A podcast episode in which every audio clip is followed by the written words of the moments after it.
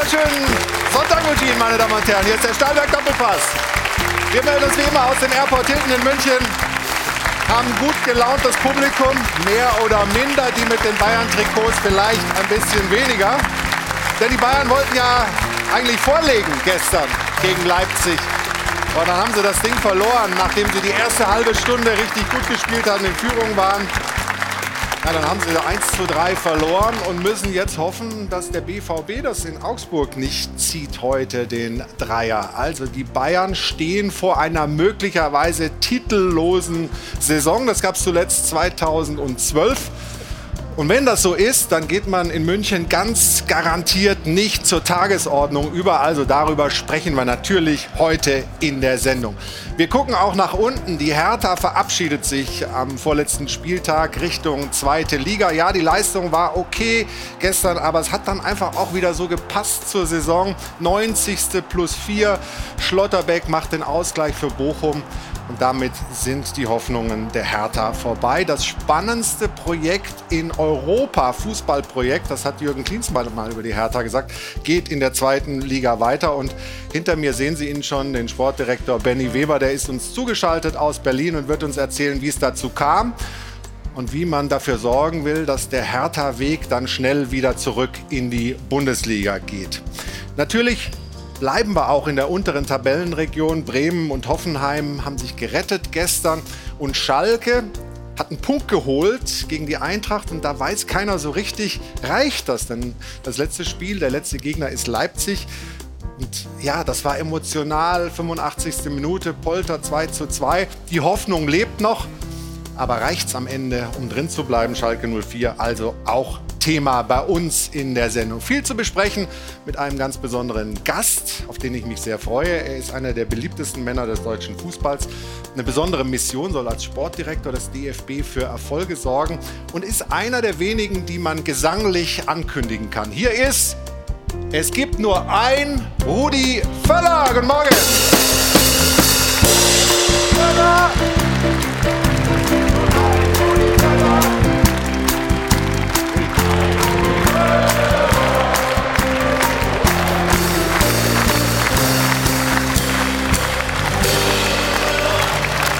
Geübt, merkst du es, ja? Eingestimmt.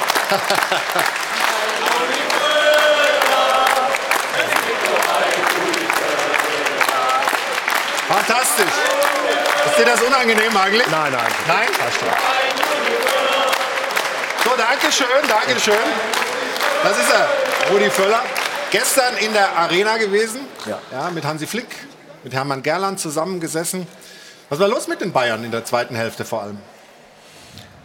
Ja, wurde durch auch nach dem Spiel dann auch noch viel diskutiert, bin noch ein bisschen länger geblieben. Ja, war so nicht zu erwarten, ne? Ich glaube, die erste halbe Stunde war ganz toll. Wir hätten sogar 2:0 führen können, aber dann wie abgerissen mit Beginn der zweiten Halbzeit, nicht mehr viel Druck nach vorne gemacht, nicht mehr so attackiert. Sicherlich auch ein bisschen weniger Bewegung als normal, als schon in der ersten Halbzeit und dann, klar. Und die Leipziger sind natürlich auch gut. Ne? Die haben dann auch ihre Qualitätsspieler und haben dann auch gute Mittel gefunden, dann auch den Bayern weh zu tun.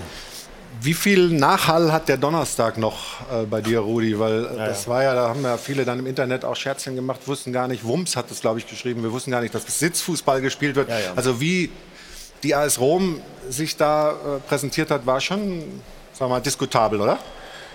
Ja, wir kennen ja grundsätzlich auch vom italienischen Fußball, dass da in der DNA natürlich auch eine gewisse Defensivkunst dabei ist, in vielen Jahrzehnten. Aber das war natürlich schon ein Tick der Defensivkunst zu viel. Ja. Was sicherlich ärgerlich war dann auch die Nachspielzeit. Ne? Also da muss man schon sagen, auch der Schiedsrichter und das Schiedsrichtergespann. Im ersten Moment 8 Minuten hört sich erstmal viel an nach dem Spiel in der zweiten Halbzeit. Aber es musste Minimum das Doppelte sein und das war halt ärgerlich. Ja.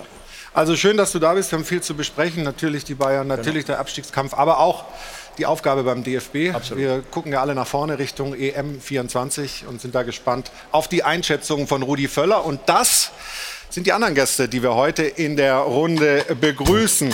Wenn er da ist, strenge ich mich immer besonders an. Das ist ja der Vorstandsvorsitzende von der Sport1 Medien AG. Ich freue mich sehr, dass er hier ist. Guten Morgen, Olaf Schröder.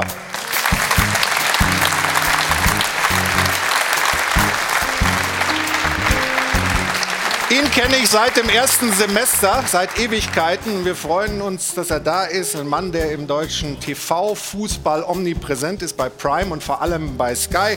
Hier ist der Moderator Sebastian Hellmann. Guten Morgen. Morgen.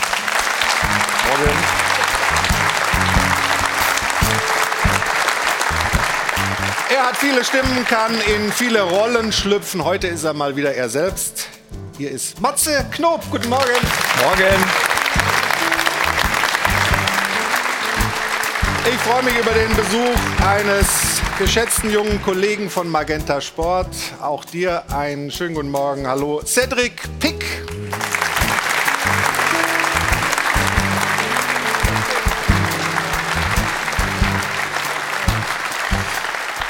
Und jetzt kommt der schönste Moment für ihn, wenn der Applaus aufbrandet. So laut wie bei keinem anderen in der Runde. Hier ist ihr Stefan Effenberg. Ja, danke schön, danke. Guck mal, Olaf, hä? Lieber Stefan, du könntest noch auf den zweiten Platz zurückfallen.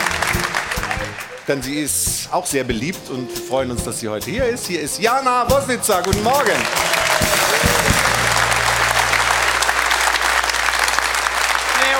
Da haben wir keine Chance. Da haben wir keine Chance. Schönen guten Morgen. Ja, die Bayern, das ist so ein bisschen wie Komödie, nur ohne lustig. Da wechselt man mitten in der Saison den Trainer und schwupps gehen die ersten beiden Wettbewerbe schon mal flöten. Und auch den dritten Titel hat man nach dieser Niederlage gegen Leipzig gestern nicht mehr in der eigenen Hand. Aber so eine Komödie kann ja auch immer mal tragische Elemente haben. Fakt ist jetzt auf jeden Fall, unter 11 Spielen unter Thomas Tuchel hat man 5-mal gewonnen, 4-mal verloren. Das letzte Mal, dass die Bayern eine titellose Saison hingelegt haben, ist über 10 Jahre her. Das war nämlich 2012. Dort stand man aber zumindest mal im Champions League Finale und war auch überhaupt bester Vize. Deswegen an der Stelle schon die berechtigte Frage, nachdem der nächste Titel so gut wie futsch ist, hat Thomas Tuchel die Bayern schlechter gemacht? Die Antwortmöglichkeiten sind heute recht einfach. Ja oder nein. Stimmen Sie gerne ab auf sport1.de oder auf Twitter oder rufen Sie uns an am Dopafon. Die Nummer ist wie immer die 01379 011 011. Dankeschön, Jana. Ja, gestern viel Ratlosigkeit beim FC Bayern. Woran liegt es, dass das so bergab geht momentan? Ihre Meinung ist also gefragt. Wir wollen aber beginnen mit der Hertha. Der erste Absteiger aus der Bundesliga steht fest. Und Stefan, ich habe es gerade in der Begrüßung gesagt, eigentlich passt das Wie genau zur Saison. Nachspielzeit und dann ein Gegentor. Und dann darf jemand köpfen, ohne dass er irgendwie bedrängt wird. Wie bewertest du das? Es war ja nicht das Spiel gestern. Man muss Pál Dárdai ja auch recht geben. Er hat gesagt, wir sind nicht heute abgestiegen, sprich gestern in dem Spiel, sondern die Spiele davor. Sie haben überhaupt nicht performt in der gesamten Saison. Und das Tor in der Nachspielzeit ist sinnbildlich. Alle schauen sich an, übernehmen Double die Verantwortung, aber keiner geht aktiv zum Ball. Und dann kriegst du das Tor, was den Abstieg bedeutet. Ich habe es ja vor 2, 3 Wochen auch schon gesagt, es fehlt einfach die Qualität im Kader. Und das ist das größte Problem gewesen bei Hertha BSC. Und deswegen sind sie auch verdient jetzt abgestiegen. Aber die haben vor nicht ganz 3 Jahren 374 Millionen gekriegt. Rudi, wie ging das? Wie konnte das passieren, dass die Hertha sukzessive immer weiter nach unten marschiert ist in der Tabelle und jetzt sich dann in der zweiten Liga wiederfindet? Ja, so eine richtig logische Antwort haben natürlich alle wahrscheinlich nicht, weil die Qualität der Spieler, die sie auch vor einigen Jahren eingekauft haben, die war eigentlich ganz okay. Vielleicht haben sie ein paar Euro zu viel bezahlt und natürlich immer unter dem Wissen bei den abgebenden Vereinen, dass sie gerade viel Geld bekommen haben. Aber grundsätzlich muss der Hertha ja nicht absteigen mit den Möglichkeiten, die hatten. Klar, wenn du einmal in dem Strudel dann drin bist, dann wird es natürlich dann schwierig. Wir haben uns ja letztes Jahr schon knapp gerettet in der Relegation. Aber es sind schwierige Zeiten für Hertha im Moment. Kann das auch noch schwieriger werden? Oder ist das so eine Mannschaft, Sebastian, die jetzt runtergeht und dann direkt wieder aufsteigt? Oder könnte das auch schon sowas wie Kaiserslautern oder sowas geben bei denen? Also ich glaube nicht, weil die finanziellen Schwierigkeiten sind ja offensichtlich. Also Lizenz ja, nein, das wird ja immer noch diskutiert. Wo geht es denn überhaupt hin? Jetzt gehen wir davon aus, sie bekommen eine Lizenz, dann sind die wirtschaftlichen Voraussetzungen einfach nicht so, dass du sagst, du hast jetzt eine Riesentruppe, die sofort wieder hochgeht. Jetzt war es so, dass die letzten beiden Male haben sie es ja direkt wieder geschafft. Das mag jetzt den Fans so ein bisschen Hoffnung geben, aber insgesamt mit Tenor, mit 777, ich glaube, die Spiele an sich sind vielleicht gar nicht so schlecht, nur die passen halt auch alle gar nicht zusammen. Und jetzt die neue Konstellation mit Trainern, Sportdirektoren, das sind ja jetzt im Moment auch alles Leute, ist gar nichts gegen die Personen an sich, aber die haben das, was sie jetzt machen, ja vorher auch noch nie gemacht in ihren Jobs. Und da drauf aufzubauen, ist auf jeden Fall eine mutige Entscheidung, finde ich. Und ich glaube auch, dass sie die Philosophie ein bisschen umschreiben müssen, mehr auf den Nachwuchs zu setzen und da eben hoffen, dass sie dann den Aufstieg wieder schaffen. Wir sprechen da ja auch finanziellen Möglichkeiten gar nicht mehr da sind. Mit Benny Weber noch mal drüber, ja, was für Möglichkeiten er hat, finanzieller Art und was für einen Kader man zusammenstellen muss, um in der zweiten Liga erfolgreich zu sein. Nur mit Jugendspielern, das wird auch schwierig. Sie müssen sich neu erfinden, aber auf der anderen Seite...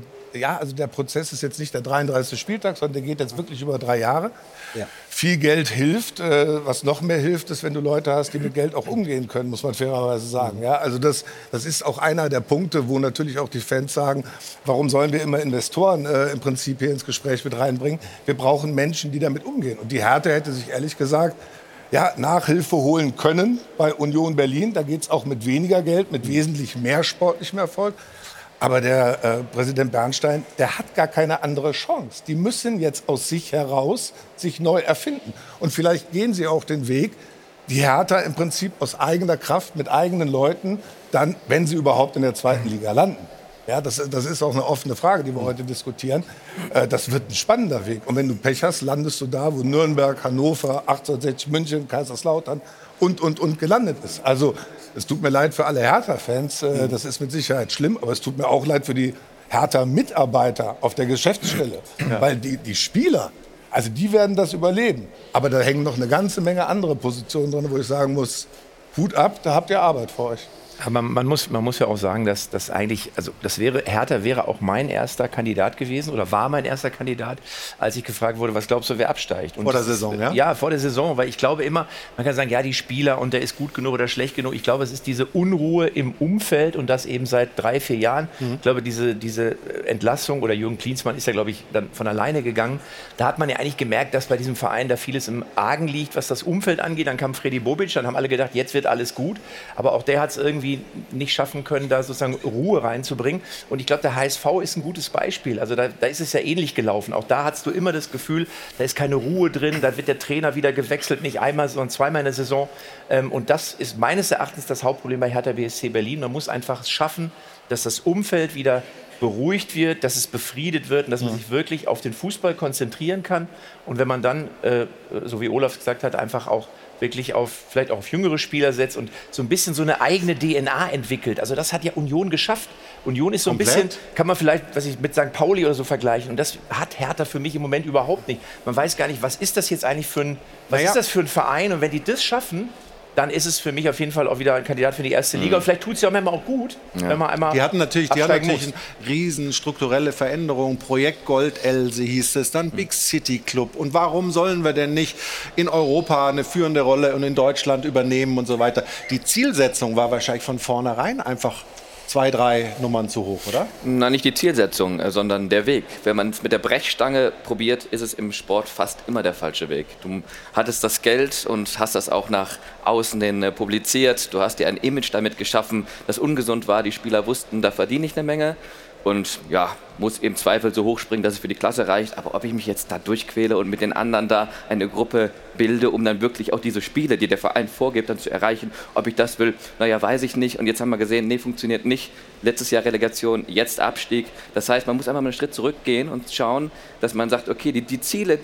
Ich finde, im Sport brauchst du große Ziele, du brauchst den Hunger. Ja, aber auch was Realistisches. Nur der Weg dahin, genau. Jetzt vielleicht erstmal den ersten Step, den zweiten Step und nicht mit der Brechstange. Das ist voll nach hinten losgegangen und deswegen hast du, um es mal ganz plakativ zu sagen, am Ende des Tages eine Mannschaft mit seelenlosen Spielern, die für den Verein eben nicht erhemmt sind. Genau, und worauf kommt das an, wenn du im Abstiegskampf steckst? Auf den Zusammenhalt und dem Teamspirit. Den habe ich nicht einmal gesehen bei Hertha in dieser Saison. Nicht ein einziges Mal. Und wenn die Fans kommen und eine Antwort geben nach dem Spiel gestern gegen Bochum und sagen, schick die Söldner weg und lass uns mit dem Nachwuchs arbeiten, das unterstützen wir, dann sollte man ein Stück weit darauf hören. Ja. Wir haben alle dieses Bild noch vor Augen, als Rudi Völler Andi Brehme damals tröstet, ja, als er abgestiegen ist. Wenn man sich jetzt dieses 1:1 nochmal anschaut, wie kann das passieren, wenn eine Mannschaft weiß, es ist unsere allerletzte Chance, die ist sowieso minimal klein, es ist 94. Eckball gegen uns, dass dann sich niemand verantwortlich fühlt in der Mitte für Schlotterbeck? Ja, auch die Frage ist natürlich nicht vernünftig oder logisch zu beantworten. Jeder guckt sich dann gegenseitig an. Stefan hat es ja schon gesagt. Klar, da waren ja alle ein bisschen verwundert gestern, dass das so frei stand.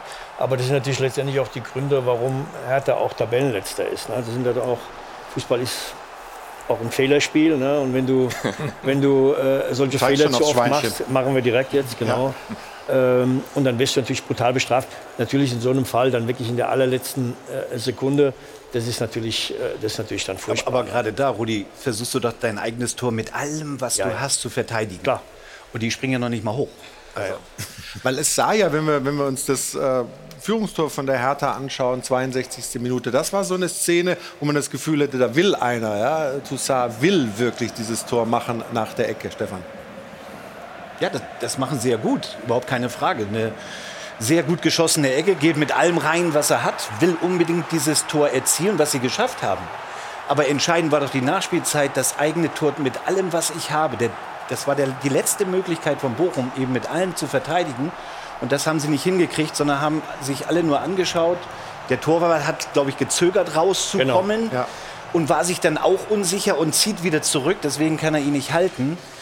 Ja, und dann ist es im Endeffekt das Tor, was den Abstieg besiegelt hat. Wobei man ja sagen muss, dass ich glaube immer nicht daran, dass die Spieler nicht wollen. Also ich glaube, keiner möchte absteigen, auch wenn er jetzt vielleicht einer ist, der zu viel Geld für seine Leistung bekommt. Sondern ich glaube einfach, du kannst es in dem Moment nicht besser. Und wenn du da unten stehst, da spielt ja auch der Kopf eine Riesenrolle. Ja, na klar hast du Schiss, wenn du denkst, jetzt gibt es auch noch eine Ecke. Und ich glaube, man ist eher ein bisschen gelähmt, so würde ich es mal formulieren. Ja. Also ich würde da keinem Spieler unterstellen, dass er das absichtlich nicht macht oder sich nicht komplett reinlegt. Das würde niemand machen, glaube ich. Nein.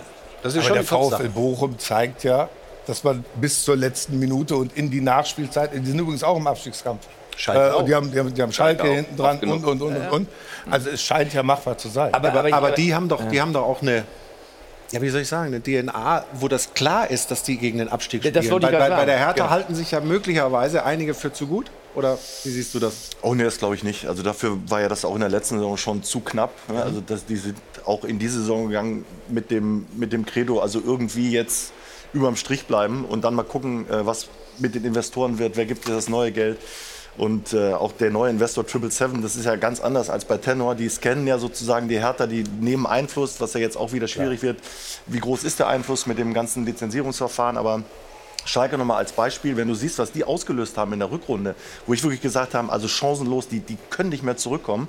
Die nehmen alle mit, das funktioniert, auch in den letzten Minuten vor allem. Und ich meine, die sind jetzt in der Rückrunde, ich glaube, Achter, die Schalker. Das ist ja Wahnsinn. Wenn du siehst, was Schalke hinbekommt und die Hertha eben nicht, ist es, finde ich, ein strukturelles Problem von oben bis unten. Und noch ein Wort zum Nachwuchs, auch da, der wird ja gescannt von 777. Also die sind da jetzt keine 3, 4, 5, 6 super jungen 20-Jährigen, die jetzt in der nächsten Saison möglicherweise schon die zweite Liga da rocken. Also da sind die auch weit von entfernt. Ne? Was ich mich gefragt habe, Rudi, unter der Woche gab es Äußerungen auch von Pál Dárdai, aber auch von Zecke Neuendorf, die eigentlich so die Qualität der Mannschaft in Frage gestellt haben. Ja? Also Pál Dárdai hat da gesagt, ja, wir brauchen eigentlich Leute, die sich entwickeln wollen, nicht Leute, die zufrieden sind mit ihrem Leben, mit ihrem Auto und Schickimicki und tralala. Ist das klug eigentlich sozusagen vor den letzten 2 Spielen, wenn du von denen eigentlich willst, dass die sich noch zerreißen, die so, sagen wir mal, an die Wand zu stellen? Ja, ich glaube, das eine ist ja, was dann Pál Dárdai in den Medien, in der Öffentlichkeit sagt und das andere dann intern. Also ich glaube, der Auftritt an sich, der war ja gut. Man hat schon gemerkt, dass bis auf das Gegentor kurz vor Schluss, aber man hat ja schon gemerkt, dass die Mannschaft will. Ja, die hat sich gegen den Abstieg gewehrt und dagegen gestemmt.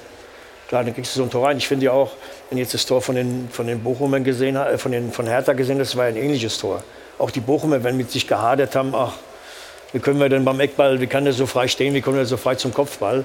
Das sind natürlich auch letztlich auch die Dinge, die im Fußball auch manchmal auch schwer zu verteidigen sind. Ja. Wir wollen über dieses Spiel weiter sprechen mit einem Mann, der gestern da eine entscheidende Rolle hatte, nämlich mit dem Schiedsrichter. Freuen uns sehr, dass er gleich zu uns kommt, Felix Brych, und zwar in unserer Rubrik, da fragen wir doch mal den Schiri. Da fragen wir doch mal den Schiri. Wird präsentiert von Das Örtliche. Ohne Schiris fehlt uns was. Ja, dann begrüßen wir ihn doch recht herzlich. Da kommt er zu uns hier ins Airport Hilton in München. Hallo Felix Brych. Hallo. Schön, dass du da bist. Ja. Ja. Sag mal, so ein Spiel, wo es für beide Mannschaften ums Überleben geht. Wie schwierig ist das in der Vorbereitung und dann auch in den 90 Minuten für einen Schiri? Also gerade in der Vorbereitung sehr schwierig. Da gehen einem einige Gedanken durch den Kopf, weil es wirklich für beide um alles ging. Und das Spiel habe ich schon gespürt. Ich spüre es immer noch. Ja, ja. Die Nacht war nicht gut. Nee? Die Arbeit sieht aber gut aus. Ja, danke. Ja. Aber es arbeitet immer noch ein bisschen nach, weil da stand schon viel auf dem Spiel und die Verantwortung habe ich schon sehr gespürt. Ja. Also dann lass uns mal hinsetzen, weil es gibt ein paar Szenen, die wir mit dir besprechen wollen. Da gab es welche, wo es vielleicht auch unterschiedliche Sichtweisen gibt. Bitte, wir nehmen Platz gemeinsam und schauen auf dieses Tor von Luke Bacchio, was du dann zurückgenommen hast, nachdem du dir das Video nochmal angeschaut hast. Hier sehen wir es erstmal in der Realgeschwindigkeit. Du bist eigentlich gut positioniert, stehst sehr nah dran und hast das erstmal nicht als faulwürdig wahrgenommen. Ja, ich stehe zu nah dran. Das war das Problem und ich habe diesen Zupfer nicht gesehen. Natürlich sehe ich, dass der Spieler fällt und es hat natürlich auch schon sehr nach Foul gerochen, aber ich wollte dann einfach in dem wichtigen Spiel die Chance nicht nehmen. Ich wollte die Chance, den Abschluss wollte ich ihm geben, genauso wie bei Abseits lassen wir es ja auch laufen. Ja. Man sieht ja das Ziehen auf der linken Seite, ich stehe rechts, ich konnte es also gar nicht sehen. Natürlich kann man das riechen und ich habe auch schon viele solche Entscheidungen nach Gefühl gepfiffen, aber gestern war mir das zu heikel und dann habe ich eben die Möglichkeit mit dem Video und das war mir einfach gestern sicherer. Was heißt nach Gefühl gepfiffen? Das finde ich interessant. Also das heißt, ich habe es nicht gesehen, aber weiß trotzdem, was sozusagen hinter dem Rücken des Spielers stattgefunden hat? Genau so ist es. Also wir Schiris sehen ja nicht immer alles. Ja? Ja. Das Spiel ist so schnell geworden, wir können gar nicht alles sehen und deswegen pfeife ich auch teilweise in die Zweifel rein. Ich ahne was, ich habe so ein Wahrnehmungsbild und pfeift dann nach Gefühl. Und das habe ich auch oft gemacht. Gerade in Zeiten ohne Videobeweis musste ich das ja machen. Es gab auch keine zweite Chance. Aber gestern war mir das einfach zu kritisch.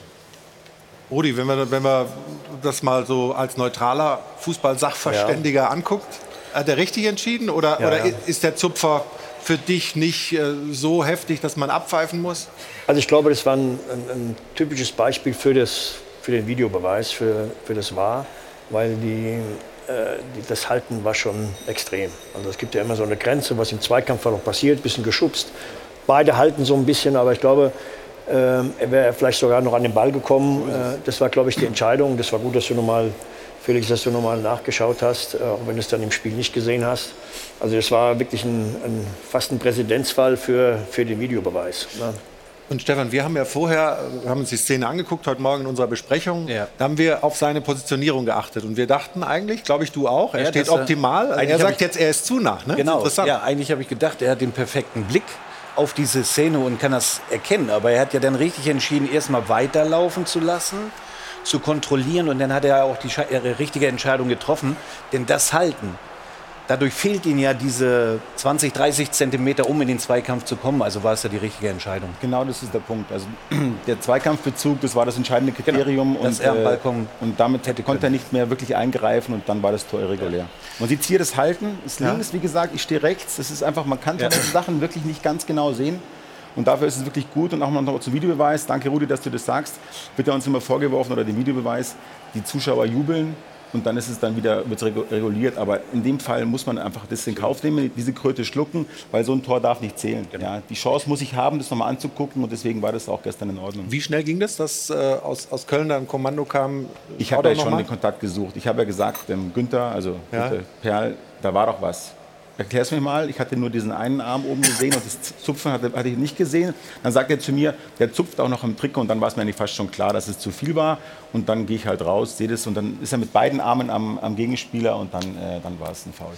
Wir wollen nochmal dieses Thema ein bisschen verlassen, weil es gab dann gestern nochmal so in der Schiedsrichterei generell ein bisschen Ärger, weil Manuel Gräfe sich geäußert hat zu der Szene, aber auch zu Szenen aus dem Bayern-Spiel. Und damit wir da gleich nochmal ein bisschen drüber reden können, legt uns das Jana nochmal genau vor, was da alles passiert ist. Es geht um die Partie Bayern gegen Leipzig von gestern Abend. Dort wurde nämlich eine ähnliche Szene, ein Halten an Leon Goretzka, nicht geahndet. Der verantwortliche Schiedsrichter in der Partie war Dennis Aytekin und Manuel Gräfe hatte sich daraufhin dann auf Twitter geäußert. Hat gesagt, in der Bundesliga wird eben aktuell in einem Spiel so und leider im nächsten Spiel komplett anders entschieden. Daher kommt dann auch die Unzufriedenheit der Spieler und Fans. Dieser Tweet muss dann irgendwie auch die Katakomben in der Allianz Arena erreichen haben und vor allem eben Dennis Aytekin und Stichwort Unzufriedenheit, das hat ihm dann auch nicht ganz gepasst. Wir hören einmal rein. Also in der ersten Halbzeit. Kein Mensch. Und der Manuel Gräfe sitzt in Berlin mit seinen 180 Kilo und labert so eine Scheiße und das geht mir langsam gegen uns nicht. Das ist ein Wahnsinn. Da hören wir mal gespannt zu. Und dann soll ich mich hinstellen und wegen einem Zupfer irgendeinen Scheiß erzählen. Das ist Wahnsinn. Das hat ja nichts mehr mit Sport zu tun. Das Spiel wurde die Spieler entschieden. Ich bin bloß auf 180, weil ich... Sorry. Alles gut, ich höre gern zu. Die Emotionen, die... sind auch emotional. Ja. Die 180, die waren auf jeden Fall... wurden doppelt verwendet. Bei den Kilos. Und ja, da hören wir natürlich auch gerne zu. Das hatte sich Dennis Aytekin, glaube ich, anders vorgestellt. Da waren die Mikrofone aber schon offen. Entsprechend hat er sich aber auch heute Morgen bei den Kollegen von Bild dafür entschuldigt und hat angekündigt, auch eine 5.000 € Spende zu tätigen, das Ganze dann für den guten Zweck. Ich zitiere einmal seine Worte. Zunächst möchte ich sagen, dass es mir tatsächlich leid tut, diese Aussage. Das ist überhaupt nicht mein Naturell, so auszurasten. Für die Wortwahl will ich mich in aller Deutlichkeit entschuldigen. Das ist völlig drüber. Ich ärgere mich sehr über mich selbst. So die Worte von Dennis Aytekin.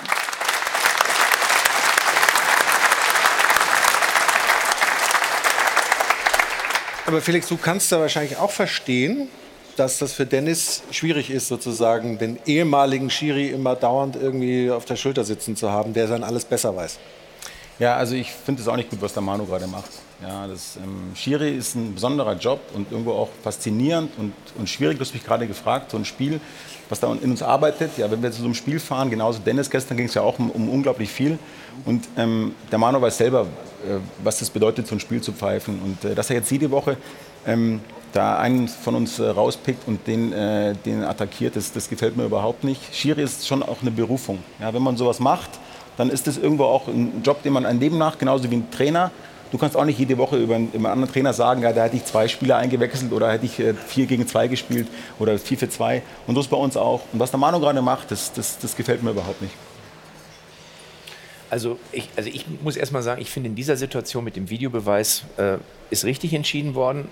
Finde aber grundsätzlich, bin ich immer noch ein Freund davon, dass man den also warum bleibt man nicht einfach, oder geht man nicht wieder dahin zurück, dass der Schiedsrichter, also du zum Beispiel, einfach die komplette Verantwortung auf der einen Seite hat, weil sonst ist es immer, ja, das waren die im Keller, nee, jetzt war es der Schiedsrichter, dann sagt ein anderer Schiedsrichter, ja, aber da hätte der Schiedsrichter nochmal dahin gehen müssen. Also ich finde, es hat für mich das Ganze etwas verkompliziert. Mhm. So, und ich finde, und dann kommen auch irgendwie vielleicht ehemalige Schiedsrichter, die sich dann äußern über den Schiedsrichter. Also ich finde, dass der Videobeweis, und das ist das, was ich auch höre von den meisten Fans, es hat für mich den Fußball vielleicht, wenn man es jetzt im Detail sieht, ein bisschen gerechter gemacht, aber besser hat es nicht gemacht. Okay, also ich finde, es ist immer Dramatik und Leidenschaft und mir fehlt das an mancher Stelle. Okay, das verstehe ich, aber lass uns trotzdem bei dem Thema bleiben. Ich meine, Stefan, du als Experte kriegst das ja auch manchmal mit, wenn du dich jetzt aus deiner Position über Spiele, über Spieler, über Trainer äußerst und so weiter. Das hören die Beteiligten eben nicht gerne. Aber was ist deine Haltung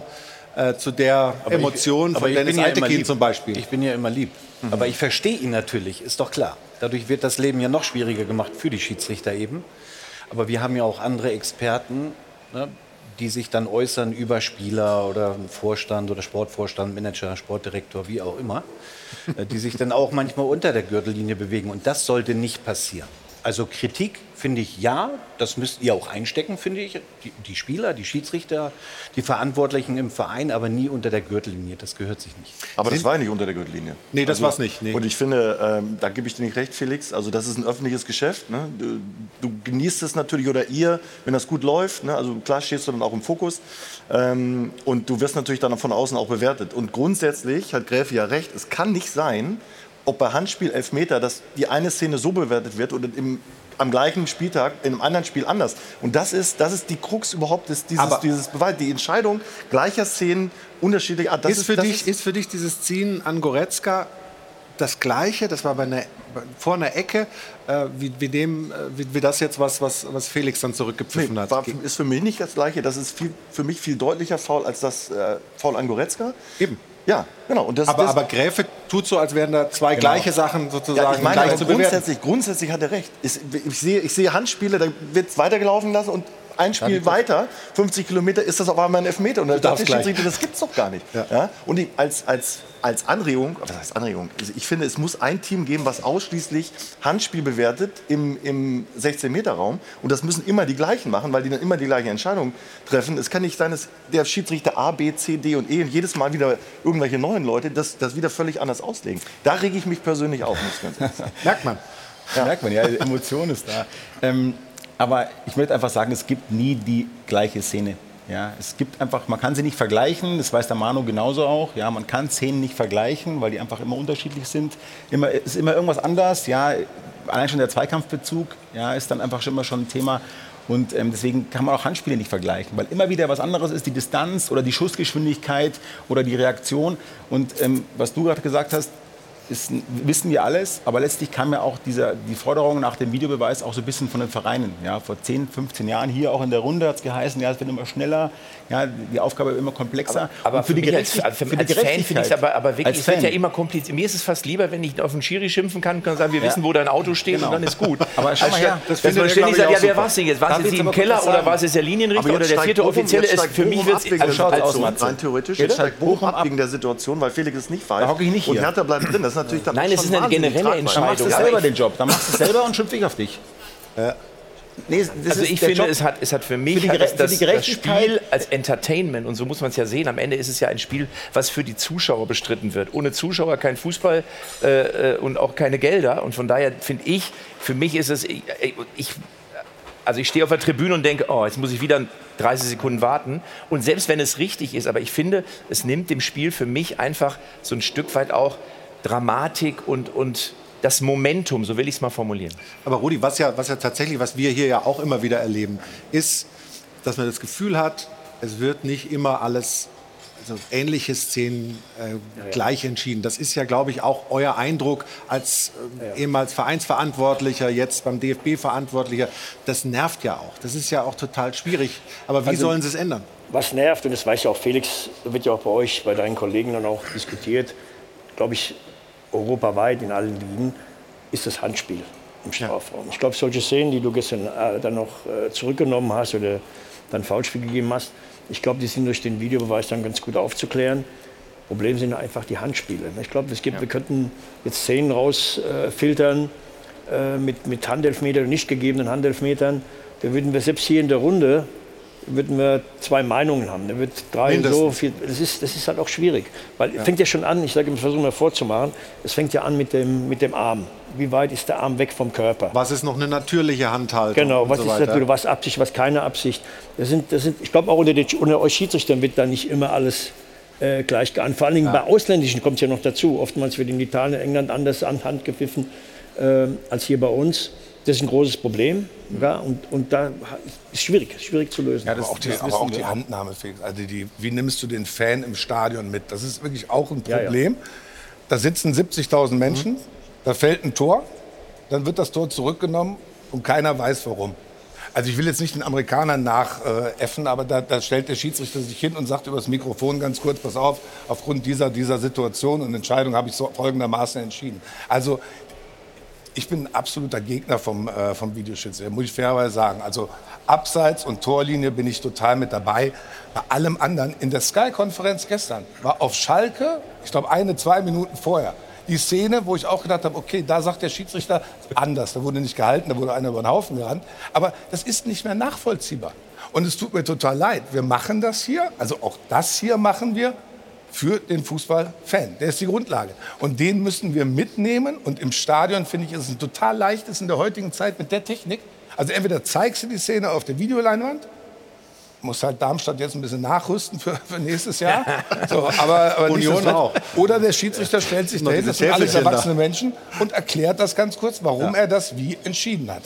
Aber das muss schon gemacht werden. Aber immerhin wird ja hier in der Runde erklärt, ja, Felix, ich wollte noch ganz kurz was sagen. Also mit der Erklärung ist der nächste Step. Gebe ich dir recht. Das ist auch für uns kompliziert. Ja. Und deswegen finde ich auch ganz gut, als ihr euch da mal trefft jetzt mit der UEFA, gibt es ja diese Taskforce. Das war ein großes Thema. Das ist ein Thema des Fußballs. Die war hochkarätig besetzt, ne? Ja, ja. Genau, das ist ein Thema des Fußballs, nicht der Schiedsrichter. Wir müssen es nur entscheiden.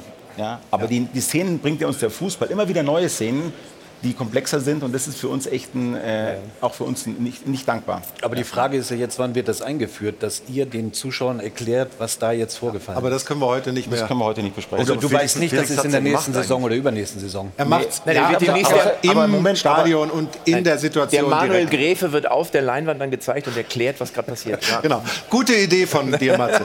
Du hast noch ein Buch mitgebracht, Felix. Du hast ein Buch geschrieben. Willst du es mal zeigen? Genau. Zuschauerinnen und Zuschauern? Danke, dass ich das mitnehmen kann. Es ist drei Wochen alt. Ich habe ein Buch geschrieben über unseren Job, ja, über die Komplexität des Fußballs und so einen Blick auch hinter die Kulissen des Weltfußballs. Ich habe mich ja relativ lange auch in der Champions League behauptet, das war schwer genug, und am Ende haben mich viele gefragt, wirst du das eigentlich gemacht?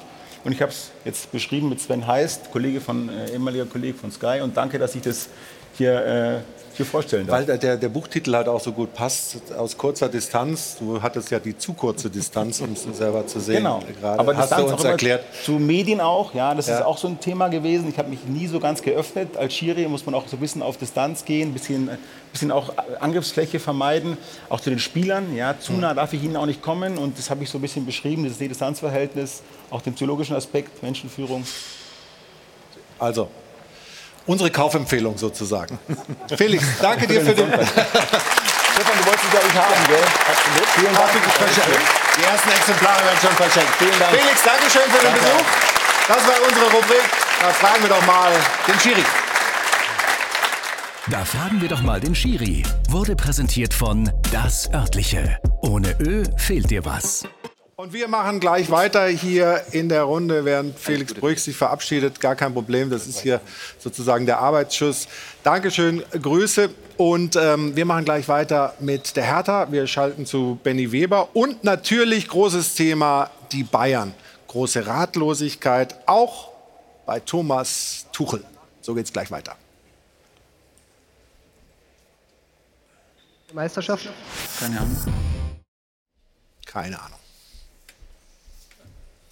Also, Stahlwerk Doppelpass geht gleich weiter nach einer kurzen Pause. Sie können gewinnen, wir drücken Ihnen die Daumen, und gleich geht's hier in die nächste Runde mit Rudi Völler und unseren Gästen. Wie gesagt, Themen Hertha BSC und der FC Bayern München. Bis gleich. München, genauer gesagt am Flughafen im Hilton Hotel. Der Stahlwerk Doppelpass geht in die nächste Runde. Hertha BSC verabschiedet sich für, das wissen wir nicht, wie lange, aus der ersten Bundesliga. Der erste Absteiger steht also fest. Insgesamt ist das natürlich eine Mega-Talfahrt die letzten Jahre gewesen. So schaut's aus.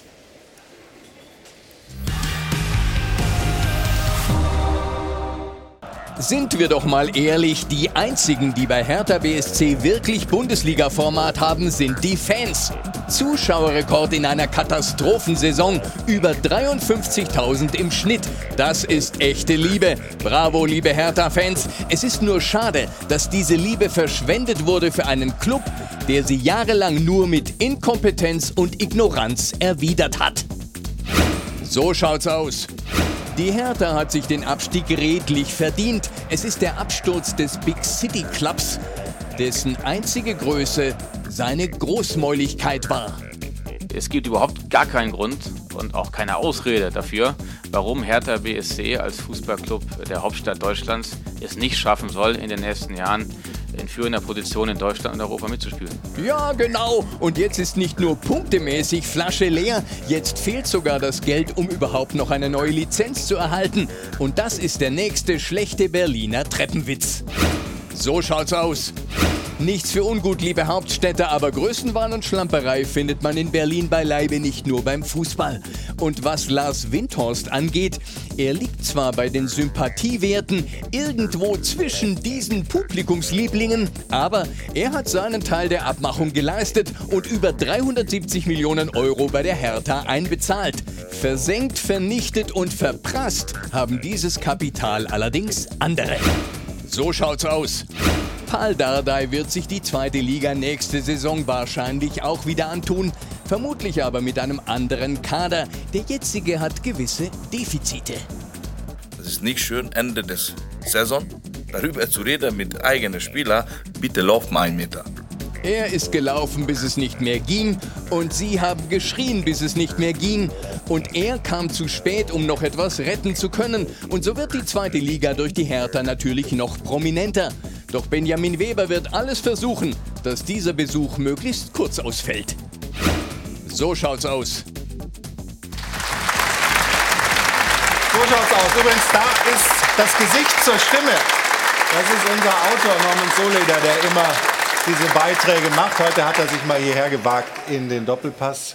Alle Fußballmanager aufgespasst und merken, speichern dieses Gesicht. Das ist der, der diese frechen Thesen da in die Welt setzt die ganze Zeit. Jetzt wollen wir aber rüberschalten nach Berlin. Ich hoffe, dass die Leitung steht. Ah, sie ist noch nicht ganz so weit. Wir wollten Benny Weber da mit reinnehmen, den Sportdirektor. Wie schwierig stellst du dir das vor, Stefan, jetzt diesen Kader, die Spieler haben alle Verträge, auch für die zweite Liga, aber natürlich auch mit Gehaltseinbußen, aber den Kader jetzt so umzubauen, dass du es finanziell hinkriegst und dass du sportlich vielleicht in der zweiten Liga dann erfolgreich bist? Also ich glaube, alles Entscheidende ist erstmal die Trainerposition. Die sollte ganz schnell gelöst werden und ich hoffe und wünsche mir, dass Pál Dárdai weitermacht, weil ich glaube schon, er kennt das Umfeld über Jahrzehnte. Er weiß, was eine Mannschaft auch braucht. Er hat das ja auch schon bewiesen bei der Hertha, nicht nur als Spieler, sondern auch als Trainer. Und ich glaube, das ist die entscheidende Frage, die beantwortet werden muss in der nächsten Woche auch.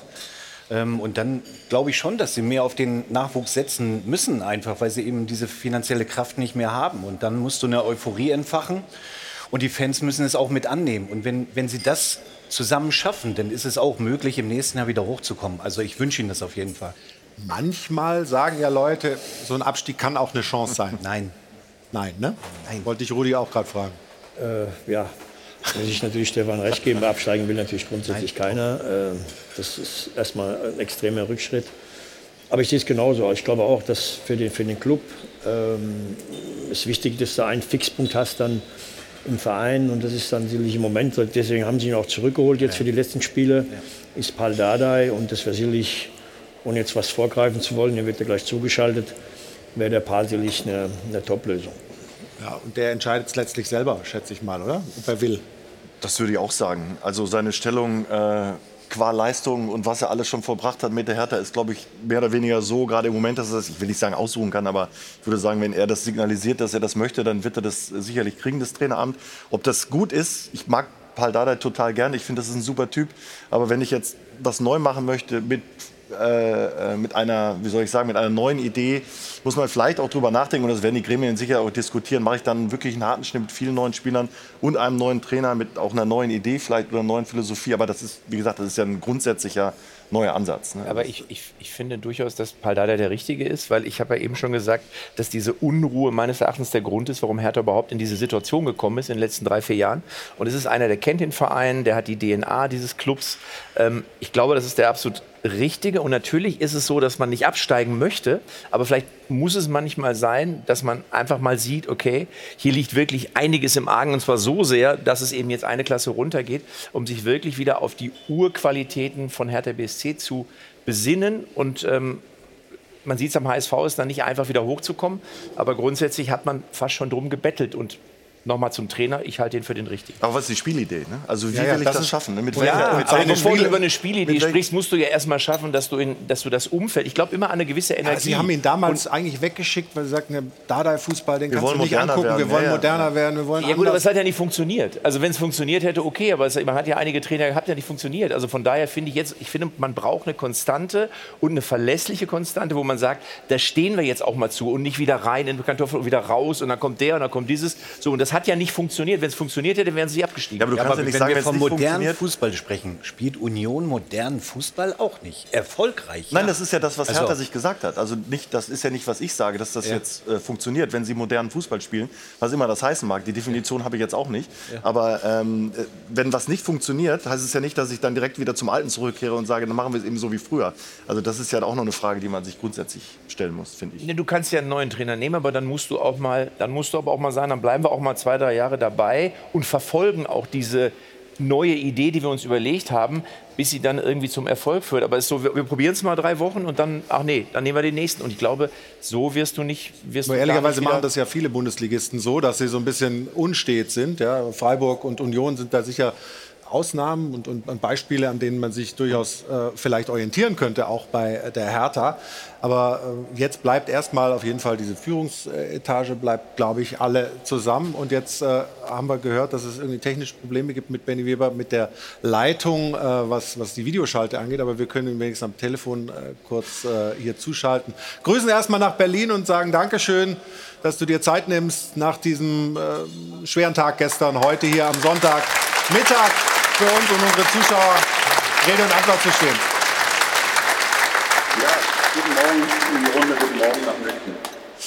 Ja, wir haben ja schon ein bisschen ausführlicher auch über die Hertha gesprochen. Ist ja klar, ein Traditionsverein, jetzt sehen wir auch das Bild dazu, wunderbar, der jetzt runtergeht in die 2. Liga. Wir haben alle hier gesagt, ja, das war nicht gestern, das ist nicht gestern passiert. Was für Gründe sind denn euch irgendwie jetzt klar, warum es nicht gereicht hat, die Klasse zu halten? Ja, erstmal ist es völlig richtig. Das war ein total bitterer Tag gestern, aber wir sind nicht gestern abgestiegen. Wir sind nicht gestern in dem einen Spiel abgestiegen. Wir sind über die ganze Saison abgestiegen und es ist auch völlig klar, wenn du am 33. Spieltag abgestiegen bist, dann hast du über die ganze Saison oder die letzten Jahre halt einfach Fehler gemacht. Das muss man so klar und deutlich auch einfach sagen. Gestern, ja, das ist das eine Spiel, aber ich finde, Stefan Effenberg hat es völlig richtig gesagt, wenn man nicht mit aller Macht die letzte Ecke verteidigt, ist es schon auch ein Grundthema, was man einfach in dem ganzen, durch die ganze Saison einfach zieht. Und das ist sicherlich eines der Themen, dass wir zu viele Fehler gemacht haben. Wir wollen natürlich jetzt auch ein bisschen schon nach vorne schauen. Stefan Effenberg hat es ja auch schon angedeutet, auch in seiner T-Online-These noch mal deutlicher gesagt, Hertha muss seine Philosophie dringend ändern und wieder mehr auf den Nachwuchs setzen, hat er da geschrieben. Ansonsten stoppt der Abwärtstrend nicht, sondern kann es ganz tief nach unten weitergehen. Wie weit seid ihr da in euren Planungen für die 2. Liga? Welchen Weg wollt ihr und müsst ihr einschlagen, auch eingedenk der finanziellen Schwierigkeiten, in der sich die Hertha befindet? Das ist ja für die Leute immer noch schwer nachzuvollziehen, nach diesem Geldregen durch Windhorst, dass man jetzt große Schulden hat und sogar die Lizenz in Gefahr ist. Ja, aber es ist genau der Punkt. Ihr habt ja in der Runde vorhin auch über Hertha DNA oder eigene DNA, Berliner Weg, alle diese Stichworte, die da rumgehen. Das ist tatsächlich der Weg. Ein Stück weit einfach auch wieder zurückzugehen, das Fundament, was die Mitglieder, die Fans an der Stelle sind, die uns wahnsinnig durch die Saison getragen haben, aber natürlich auch die Nachwuchsakademie, die das Fundament ist und die diese DNA ist. Aber eins ist natürlich auch völlig klar, du wirst nicht mit 11 Jugendspielern Fußball-Bundesliga oder 2. Bundesliga spielen. Da ist der Mix wichtig, um natürlich Spiele zu gewinnen, aber jetzt auch nicht hier ranzugehen und zu sagen, also du schaffst es alleine mit den Jugendspielern, sondern du musst es solide aufbauen, von unten aufbauen und sicherlich ein bisschen mehr Berliner Weg, aus Berlin für Berlin, als zu groß zu denken in dem Augenblick, was jetzt kein, sage ich mal, anspruchsloser Gedankengang ist, sondern vielmehr Demut symbolisiert und das, was wir machen, wir müssen einfach von unten anfangen und das ist unser Auftrag, das Fundament zu stärken. Wir haben hier in der Runde ja eigentlich einhellig gerade so festgestellt, für uns als Beobachter von außen erscheint es logisch, mit Pál Dárdai diesen Aufbau in der 2. Liga zu starten. Wie weit seid ihr da, was die Planung angeht, für die Cheftrainerposition? Also genauso wie wir es auch die ganzen Wochen immer gesagt haben, seitdem er da ist. Pál wird in jedem Fall im Verein bleiben, aber jetzt nach gestern, dass er einfach die Saison zu Ende spielen und natürlich in die Gespräche gehen werden und das dann sicherlich auch nach dem letzten Spieltag verkünden werden, wie es dann am Ende weitergeht. Aber gestern war erstmal das Spiel, heute sicherlich starten wir mit dem Projekt, sage ich mal, zweite Liga, auch wenn Projekt da sicherlich das falsche Wort ist, sondern wir haben uns geschüttelt, wir sind frustriert, wir waren wütend gestern, aber jetzt müssen die Köpfe hochgehen und gehen wir den Hertha Weg weiter und da gehört natürlich auch die Trainerentscheidung dazu. Wie Pál Dárdai das selber gestern nach dem Spiel gesehen hat und wie er sich dazu geäußert hat, zu seiner Zukunft bei Hertha, das können wir uns jetzt kurz anhören. Ich werde eine schriftliche Analyse abgeben, ja, wie ich das sehe, die ganze Situation. Und ich werde bestimmt mal erst arbeiten, aber in welcher Position, das kann ich nicht heute sagen. Also das ist das, was wir ja auch gesagt haben. Letztlich hängt es vor allem auch daran, was Pál Dárdai möchte. Wie schwierig wird es werden, den Kader jetzt so zu sortieren, dass man weiß, wer geht den Weg mit, wer geht mit in die zweite Liga, wie viel Zeit habt ihr da überhaupt, jetzt das Ganze zu organisieren? Zeit ist genau der entscheidende Faktor. Seit gestern steht fest, dass wir in der zweiten Liga spielen und mit dem heutigen Tag gehen nicht nur die Planung, sondern gehen auch die Umsetzung los. Und das ist genau der Auftrag, was wir auf die letzten Wochen schon vorbereitet haben und auch mussten. Und ab heute geht es damit los und es wird sicherlich einen größeren Umbruch im Kader geben. Das ist völlig klar. Wir werden mit jedem einzelnen Spieler sprechen und gilt es bis Ende Juni oder in der letzten Juniwoche beginnt schon die Vorbereitung auf die neue Zweitligasaison und das ist der Auftrag. In 8 Wochen geht's los. Ja, ja. Die Hertha hat ja nicht nur ein wirtschaftliches Problem, sondern auch ein zeitliches Problem. In 8 Wochen geht im Prinzip die zweite Liga. Also willkommen, Herr Weber, dann bei Sport1. Bei Sport1 Samstagabend. Ich kann Ihnen jetzt sagen, wenn Sie sich ordentlich präsentieren, kriegen Sie auch 8 Topspieler am Samstagabend. Ich weiß nicht, ob das hilft am heutigen Tag. Wahrscheinlich aber, nicht. Aber eine Frage habe ich, wie sicher ist man sich denn in Berlin eigentlich, was die Lizenz angeht? Also das ist schon ein Thema. Man liest das, man hört das. Wie geht es denn da weiter? Ja, also das war laut die letzten Wochen auch rund um die Mitgliederversammlung. Ich habe da vollstes Vertrauen in unseren Geschäftsführer Tom Herrich, der da im engen Austausch mit der DFL ist und dass wir die entsprechenden Unterlagen einreichen. Aber da hilft es jetzt nicht, einen Sachstand abzugeben. Aber ich habe da volles Vertrauen in die handelnden Personen. Dann bedanken wir uns an dieser Stelle und wünschen viel Erfolg in arbeitsreichen 8 Wochen, die vor Ihnen und vor dem Verein stehen. Dankeschön, Benny Weber, liebe Grüße nach Berlin. Und wir machen einen kurzen Break und kommen dann zurück mit dem Thema der Bundesliga schlechthin. Was ist los mit dem FC Bayern München? Ich habe es gesagt, Thomas Tuchel, auch bei dir am Tisch gestern, mit viel Ratlosigkeit. Er kann sich keinen Reim drauf machen auf seine Truppe. Passiert, wieso fällt die Mannschaft auseinander und hält ich mein Unentschieden? Ich weiß nicht, weiß ich auch nicht, was ich dagegen tun kann im Moment, weil sonst hätte ich es ja schon gemacht. Also, das ist kein gutes Zeichen, wenn der Trainer keinen Ansatzpunkt hat. Wir sprechen drüber. Über den FC Bayern München und die Riesenchance für Borussia Dortmund, dieses Jahr deutscher Meister zu werden. Nach einer kurzen Pause hier bei uns im Stahlwerk Doppelpass. Bis gleich. Willkommen zurück in München. In Erfurt Hilton. Hier ist der Stahlwerk Doppelpass bei Sport 1. Hajo von Adeln und Band unterhalten uns und jetzt wollen wir mal in medias res gehen, was die Bayern angeht. Das ist ja wirklich unglaublich, was da momentan passiert beim Rekordmeister Sebastian Bernstorff. Viele, viele Fragen rund um den deutschen Rekordmeister.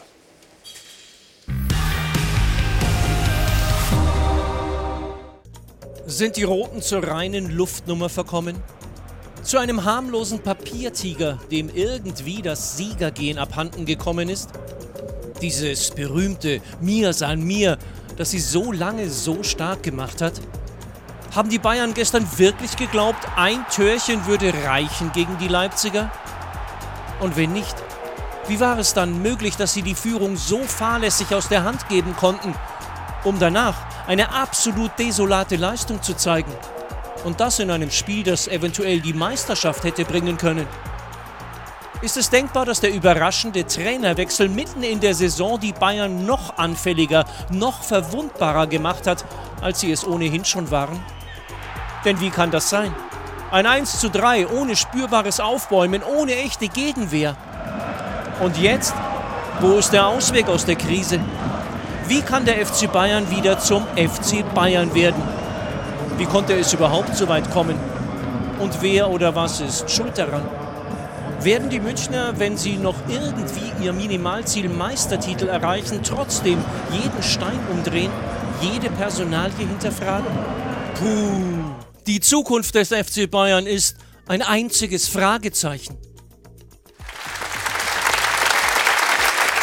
Ja, und auch wenn er hier die Meisterschale dabei hat, möglicherweise wird sie am Borsigplatz präsentiert in dieser Saison. Was ist los mit dem FC Bayern? Warte mal. Was denn? Warte. Rudi, was ist los bei Bayern? Du bist Ex-Bayern-Spieler, wer kann das besser beurteilen? Ja, gestern war es natürlich eine Riesenenttäuschung, ist ja klar. Ne? Wir haben es ja schon gehört, sie haben die erste halbe Stunde wirklich sehr gut gespielt, hätten eigentlich 2-0 führen müssen, haben sie aber nicht geschafft. Auch da haben sie liegen lassen. Und dann hat RB schon gute, sehr gute Einzelspieler, die Fehler, die die Bayern denn gemacht haben, in der zweiten Halbzeit einfach eiskalt auch ausgenutzt und bestraft haben. Ich habe den Anschein, dass die Bayern nicht in der Lage sind, eben über 90 oder 95 Minuten zu marschieren. Also sprich... Sind sie nicht fit oder was? Ja, das weiß ich ja nicht. Aber die Frage muss ja mal gestellt werden. So sieht das zumindest aus. Weil sie wirklich in der zweiten Halbzeit immer komplett einbrechen. Und das muss ja im Zusammenhang stehen mit der Fitness. Du siehst die Führungsspieler nicht. Nach dem 1:1, da gehen eher die Köpfe nach unten als nach oben und sagen, hey, wir müssen noch einen machen. Und Druck aufbauen, auch das ist ihnen nicht gelungen. Und insgesamt, glaube ich, siehst du einen FC Bayern, wie du den Verein noch nie gesehen hast, eigentlich in den letzten 10 Jahren. Eher führungslos auf dem Platz, nicht mit dem Herz, nicht dieses Mir san mir, was wir immer so schön reden. Und auch nicht mit der Fitness, die du haben musst, um deutscher Meister zu werden. Ist das eine Kritik an Julian Nagelsmann, dass sie nicht fit sind? Oder ist jetzt Tuchel dafür verantwortlich? Also ich meine, wir fragen uns ja schon, damals als Nagelsmann gehen musste, für viele, für vielleicht ganz Fußball-Deutschland, völlig überraschend. Da war der FC Bayern auch noch knapp dran in der Meisterschaft. Da hatten sie in der Champions League kein Spiel verloren, waren im DFB-Pokal noch dabei. Und jetzt hat man gewechselt und steht jetzt möglicherweise komplett mit leeren Händen da. Also dann ist da ist ja alles schiefgegangen dann. Dann ist alles schiefgegangen, da hast du recht. Ja. Ich glaube, momentan kann Trainer bei den Bayern sein, wer möchte, ist gerade so ein Stück weit schwierig, weil was immer wieder auffällt, das war ja gestern nur eines der Negativbeispiele in dieser Saison beim FC Bayern, dass dann in diesen entscheidenden Phasen, man macht anfangs ein gutes Spiel, geht in Führung, dann so ein bisschen diese geistige Frische fehlt. Das ist wirklich diese Frische im Kopf, ich will Mentalität und so, will ich gar nicht auspacken, sondern nur so ein bisschen diese letzte Gier, die den FC Bayern über Jahrzehnte ausgezeichnet hat. Und das hat natürlich auch damit zu tun, dass das alles Dinge sind, die sich aufgebaut haben. DFB-Pokal raus, in der Meisterschaft läuft es nicht, Champions League raus und was man nicht vergessen darf, es gab ja auch diese Saison mit der WM, wo die Achse der Nationalmannschaft auch aus FC Bayern-Spielern bestanden. Auch da lief es nicht und das trägt man dann irgendwo so ein Stück weit, immer ein paar Prozent auch mit sich rum und dann fehlt es am Ende. Und ich glaube, ob jetzt Tuchel oder Nagelsmann oder wer auch immer Trainer ist, entscheidend ist, dass man in der Sommerpause nochmal einen Strich zieht und dann ist es auch nächste Saison wieder der FC Bayern mit den Stärken, wie wir sie kennen. Bester Bayern-Kader aller Zeiten, haben wir gehört. Sind die gar nicht so gut, Rudi? Also man muss die Zeit zurückdrehen. Ich war beim allerersten Spiel der Bayern in Frankfurt. Es war das Freitagabendspiel. Und ja, da haben alle gedacht, da haben die Frankfurt die Eintracht auseinandergenommen, stand zur Halbzeit 5-0. Da hatten ja alle schon wieder Angst, dass im März oder spätestens an Ostern dann schon die Meisterschaft entschieden ist. Also Kader ist ja gut. Ja, das ist ja zweifelsohne, das kannst du ja wiederholen. Auch gestern die erste halbe Stunde, das war top. Also so wie man Bayern auch kennt, mit ihrer Qualität, die haben vorne angelaufen, die Leipziger unter Druck gesetzt, zu Fehlern gezwungen, was ja dann auch der Spieler Bayern ist.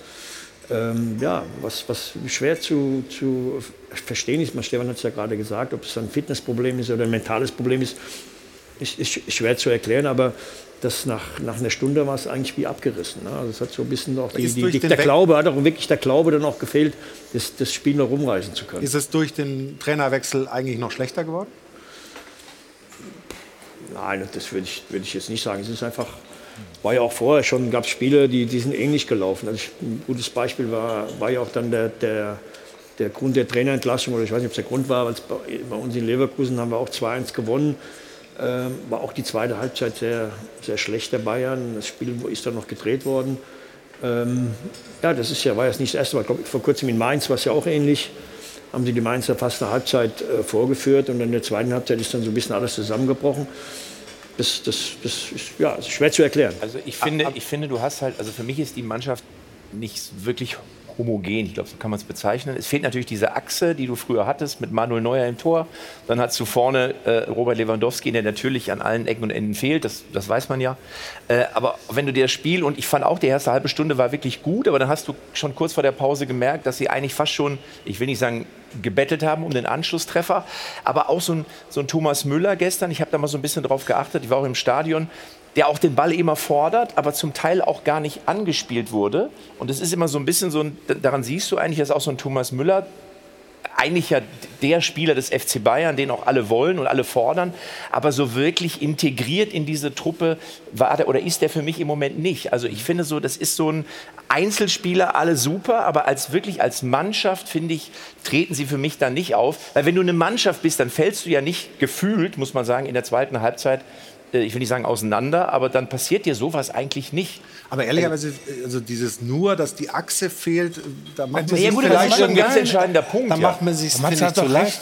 Also sie haben einen überragenden Kader und wenn du guckst, wen die alles einwechseln können, in Anführungsstrichen. So, und woran liegt es dann, dass sie so performen? Sie haben keine Mannschaft. Wenn man mit dem FC Bayern sympathisiert und das gestern ertragen musste, also ich habe mir gestern keinen O-Ton mehr angeguckt. Also ich glaube, ihr habt einen guten Job gemacht bei Sky, aber ich hatte einfach gestern keine Lust. Und du siehst einfach, dass diese Mannschaft nicht aus sich heraus, was soll der Tuchel denn da draußen machen? Das ist auf dem Platz, da ist die Mannschaft 90 Minuten alleine. Und sie sind einfach nicht in der Lage, sich gegenseitig hochzuziehen. Wenn ich angucke, wie der Sané da rumläuft, also dann muss ich ganz ehrlich sagen, ich verstehe es nicht. Und wenn der Oliver Kahn grummelt, das verstehe ich übrigens zu 100%, die sind 10 Millionen plus.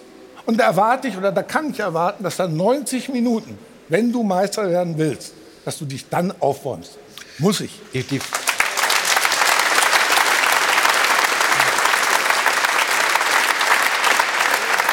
entscheidende Frage ist ja wirklich, also wir sehen jetzt mal ein Spiel wie das gestern über 90 oder 95 Minuten. Warum performen sie denn 30 Minuten so gut und brechen dann weg? Das gut, ist ja die, Leipzig war da auch noch nicht so gut in der Anfangszeit. Ja, aber sie haben ihnen die Räume gelassen. Aber sie haben immer Konter gesetzt, waren gefährlich auch schon in der ersten Halbzeit. Nukuku einmal vor Sommer rettet zweimal wirklich sehr, sehr gut. Also sie waren schon da nach 30 Minuten. Und dann machen die Bayern einfach beim 1-1, wir werden es ja gleich sehen, einfach einen absoluten Fehler in der Aufteilung, den du so nie machen darfst. Wir kommen gleich zu den Szenen, aber zunächst, weil wir hier so in der Fehleranalyse sind, finde die von Thomas Tuchel halt sehr interessant, weil er da wahnsinnig viele Dinge anspricht und eigentlich eine lange, lange Liste an Problemen identifiziert. Ich kann nicht jetzt als 30 Minuten okay bezeichnen, nicht mehr als okay. Gut genug 30 Minuten, um 1-0 zu führen, verdient zu führen, 2-0 zu führen. Aber von da an einfach unglaublich fehlerhaft, ohne Druck, ohne Not, zu wenig Bewegung, zu wenig Verantwortung, zu wenig Mut, zu wenig Präzision. Und hast du eine Erklärung? Er hat ja auch immer wieder auch bei euch gesagt, ich habe ein ganz anderes Gefühl gehabt in der Trainingswoche. Die Mannschaft hat mir eine gewisse Energie gezeigt und wir haben Dinge implementiert und auch verfestigt. Und das kommt dann in den 90 Minuten nur zeitweise auf den Platz. Woran kann das liegen? Also ich glaube, wir tun uns ja alle ein bisschen schwer, weil selbst Thomas Tuchel ist ja ratlos in den Erklärungen. Das sind jetzt so 2, 3 Ansätze, aber grundsätzlich weiß das ja auch nicht. Ich glaube, wenn er sich jetzt noch mal zurücknehmen würde und sagen, hätte ich die Entscheidung noch mal treffen können oder könnte ich sie noch mal treffen, wäre ich vielleicht doch eher am Saisonende zu den Bayern gekommen, weil er dieses ganze Ausmaß der Unruhe nicht erkannt hat. Also ich glaube, wenn du jetzt siehst, dass Sané und Gnabry und alle anderen und Mané sicherlich echt gute Kicker sind. Aber die Haltung auf dem Platz, das durchzuziehen und für die Bayern 90 Minuten irgendwie versuchen, sie in Führung zu bringen und die Führung dann auch zu halten. Und erste Halbzeit, zweite Halbzeit, wir haben das jetzt mal statistisch belegt, also in der ersten Halbzeit machen die Bayern 81 Punkte, sind mit Abstand die allerbeste Mannschaft in der Bundesliga. In der zweiten Halbzeit machen sie 47 Punkte und sind, also würde danach abgepfiffen werden, rein theoretisch, sind sie Neunter. Und das ist ja so eklatant, das gibt's ja gar nicht. Diese Zahlen hat Jana auch. Das ist die Horrorbilanz eigentlich dieser Zeit von Thomas Tuchel. Jana, bitte. Vor allem haben wir auch noch mal den Vergleich zu Julian Nagelsmann gezogen. Denn unter Tuchel, wir hatten es eingangs gesagt, waren es jetzt in 11 Spielen 4 Niederlagen. Und das sind mehr Niederlagen als unter Julian Nagelsmann. Da waren es nämlich in 37 Spielen insgesamt nur 3. Außerdem war das gestern die erste Heimniederlage seit 16 Monaten. Damals war es ein 1:2 gegen Borussia Mönchengladbach. Und Sebastian hat es gerade angesprochen, die zweite Halbzeit. Tuchel hat hier eine negative Bilanz. 6 der 11 Spieler hat man in der zweiten Halbzeit verloren mit einer Torbilanz von 11:14 Toren. Und das ist natürlich auch dem Trainer selbst nicht entgangen, Thomas Tuchel. So viele Defizite in unserem Spiel heute, aber die sich einfach einschleichen aus dem absoluten Nichts. Im Spiel unter Kontrolle, wir führen, könnten viel besser spielen, aber okay, Nervosität oder Rahmenbedingungen oder was auch immer, tun wir uns ein bisschen schwer, ist kein Problem, aber eine zweite Halbzeit einfach komplett durch die Hände rinnen zu lassen und auch auf so einer hohen Fehlerquote Fußball zu spielen, ist hart. Ja. Total hart, nicht nur für die Bayern-Fans. Ja. Thomas Tuchel hat das jetzt Einschleichen genannt. Die Fehler schleichen sich ein, aber das ist wirklich nur, wenn die Frische, wenn diese 100-prozentige Präsenz im Kopf, wenn die so ein Stück weit nachlässt. Weil ich habe noch eine Zahl. Der FC Bayern hat in der Rückrunde 13 Punkte nach Führung abgegeben. Das ist Liga-Höchstwert. Das ist keine andere Mannschaft. Das heißt, noch Punkte abgegeben. Man spielt immer ganz gut zu Beginn und dann, wenn man führt, lässt man schleifen. Aber das ist, weil hier nachgelassen wird. Aber hat Thomas Tuchel oder auch Julian Nagelsmann jemals so eine feste Elf eigentlich gehabt? Also Tuchel kam, Sané hat gespielt. Auf einmal sitzt er gestern auf der Bank. Und wir haben alle gesagt, oh, jetzt performt er, weil Tuchel gibt ihm das Vertrauen und stützt ihn. Upamecano hat immer gespielt, macht Fehler gegen Manchester City, sitzt auf der Bank, wird nur noch eingewechselt. Die einzige Konstante ist eigentlich wirklich Kimmich. So, die anderen, da gibt es immer irgendeinen Tausch. Mané, Sané, Gnabry war draußen, kommt wieder rein, performt mittlerweile ganz gut. Choupo-Moting, verletzungsbedingt ausgefallen. Musiala auch sehr gut performt am Anfang, dann aber auch in so ein Loch reingekommen. Sie haben nie eine feste Elf eigentlich gefunden. Auf einmal spielt Masraoui auf rechts. Pavard will jetzt ins Zentrum und so weiter und so fort. Das sind innerhalb der Mannschaft sind das unwahrscheinlich viele Baustellen, finde ich. Aber sodass Tuchel keine 8 oder 9 Spieler hat, auf die er immer setzt. Aber das entscheidet er doch, auf wen er setzen will und ob er mit einem festen Stamm spielen will oder ob er dauernd wechseln will. Aber die Frage ist für mich auch, wer sind denn eigentlich die Führungsspieler in dieser Mannschaft? Also weil wenn es nicht läuft, kommt es ja immer wirklich auf die Jungs an, die vorne wegmarschieren. So, und da habe ich gestern, finde ich, ist Kimmich schon jemand, der wirklich viel arbeitet, viel ackert und viel macht. Aber wer sind denn die anderen? Und da muss ich ganz ehrlich sagen, das ist das, was mir da so ein bisschen fehlt. Du hast so gefühlt, sind da wahnsinnig viele Indianer auf dem Feld. Darf man das noch sagen? Ihr wisst, was ich meine. So, ich schmeiß was rein. Euro, bitte schön. Die Häuptlinge fehlen dir, oder? So. Genau. 3 Euro. 3. Aber in der Tat ist es wirklich so, fehlen die Häuptlinge, die wirklich sagen, so, ich reiße es jetzt an mich und ich erzwinge jetzt auch mal das Gegentor. So, und wenn man die Defensive zum Beispiel nimmt, bei dem Gegentor zum 1:1, ich glaube, da war eine Situation 1 gegen 4.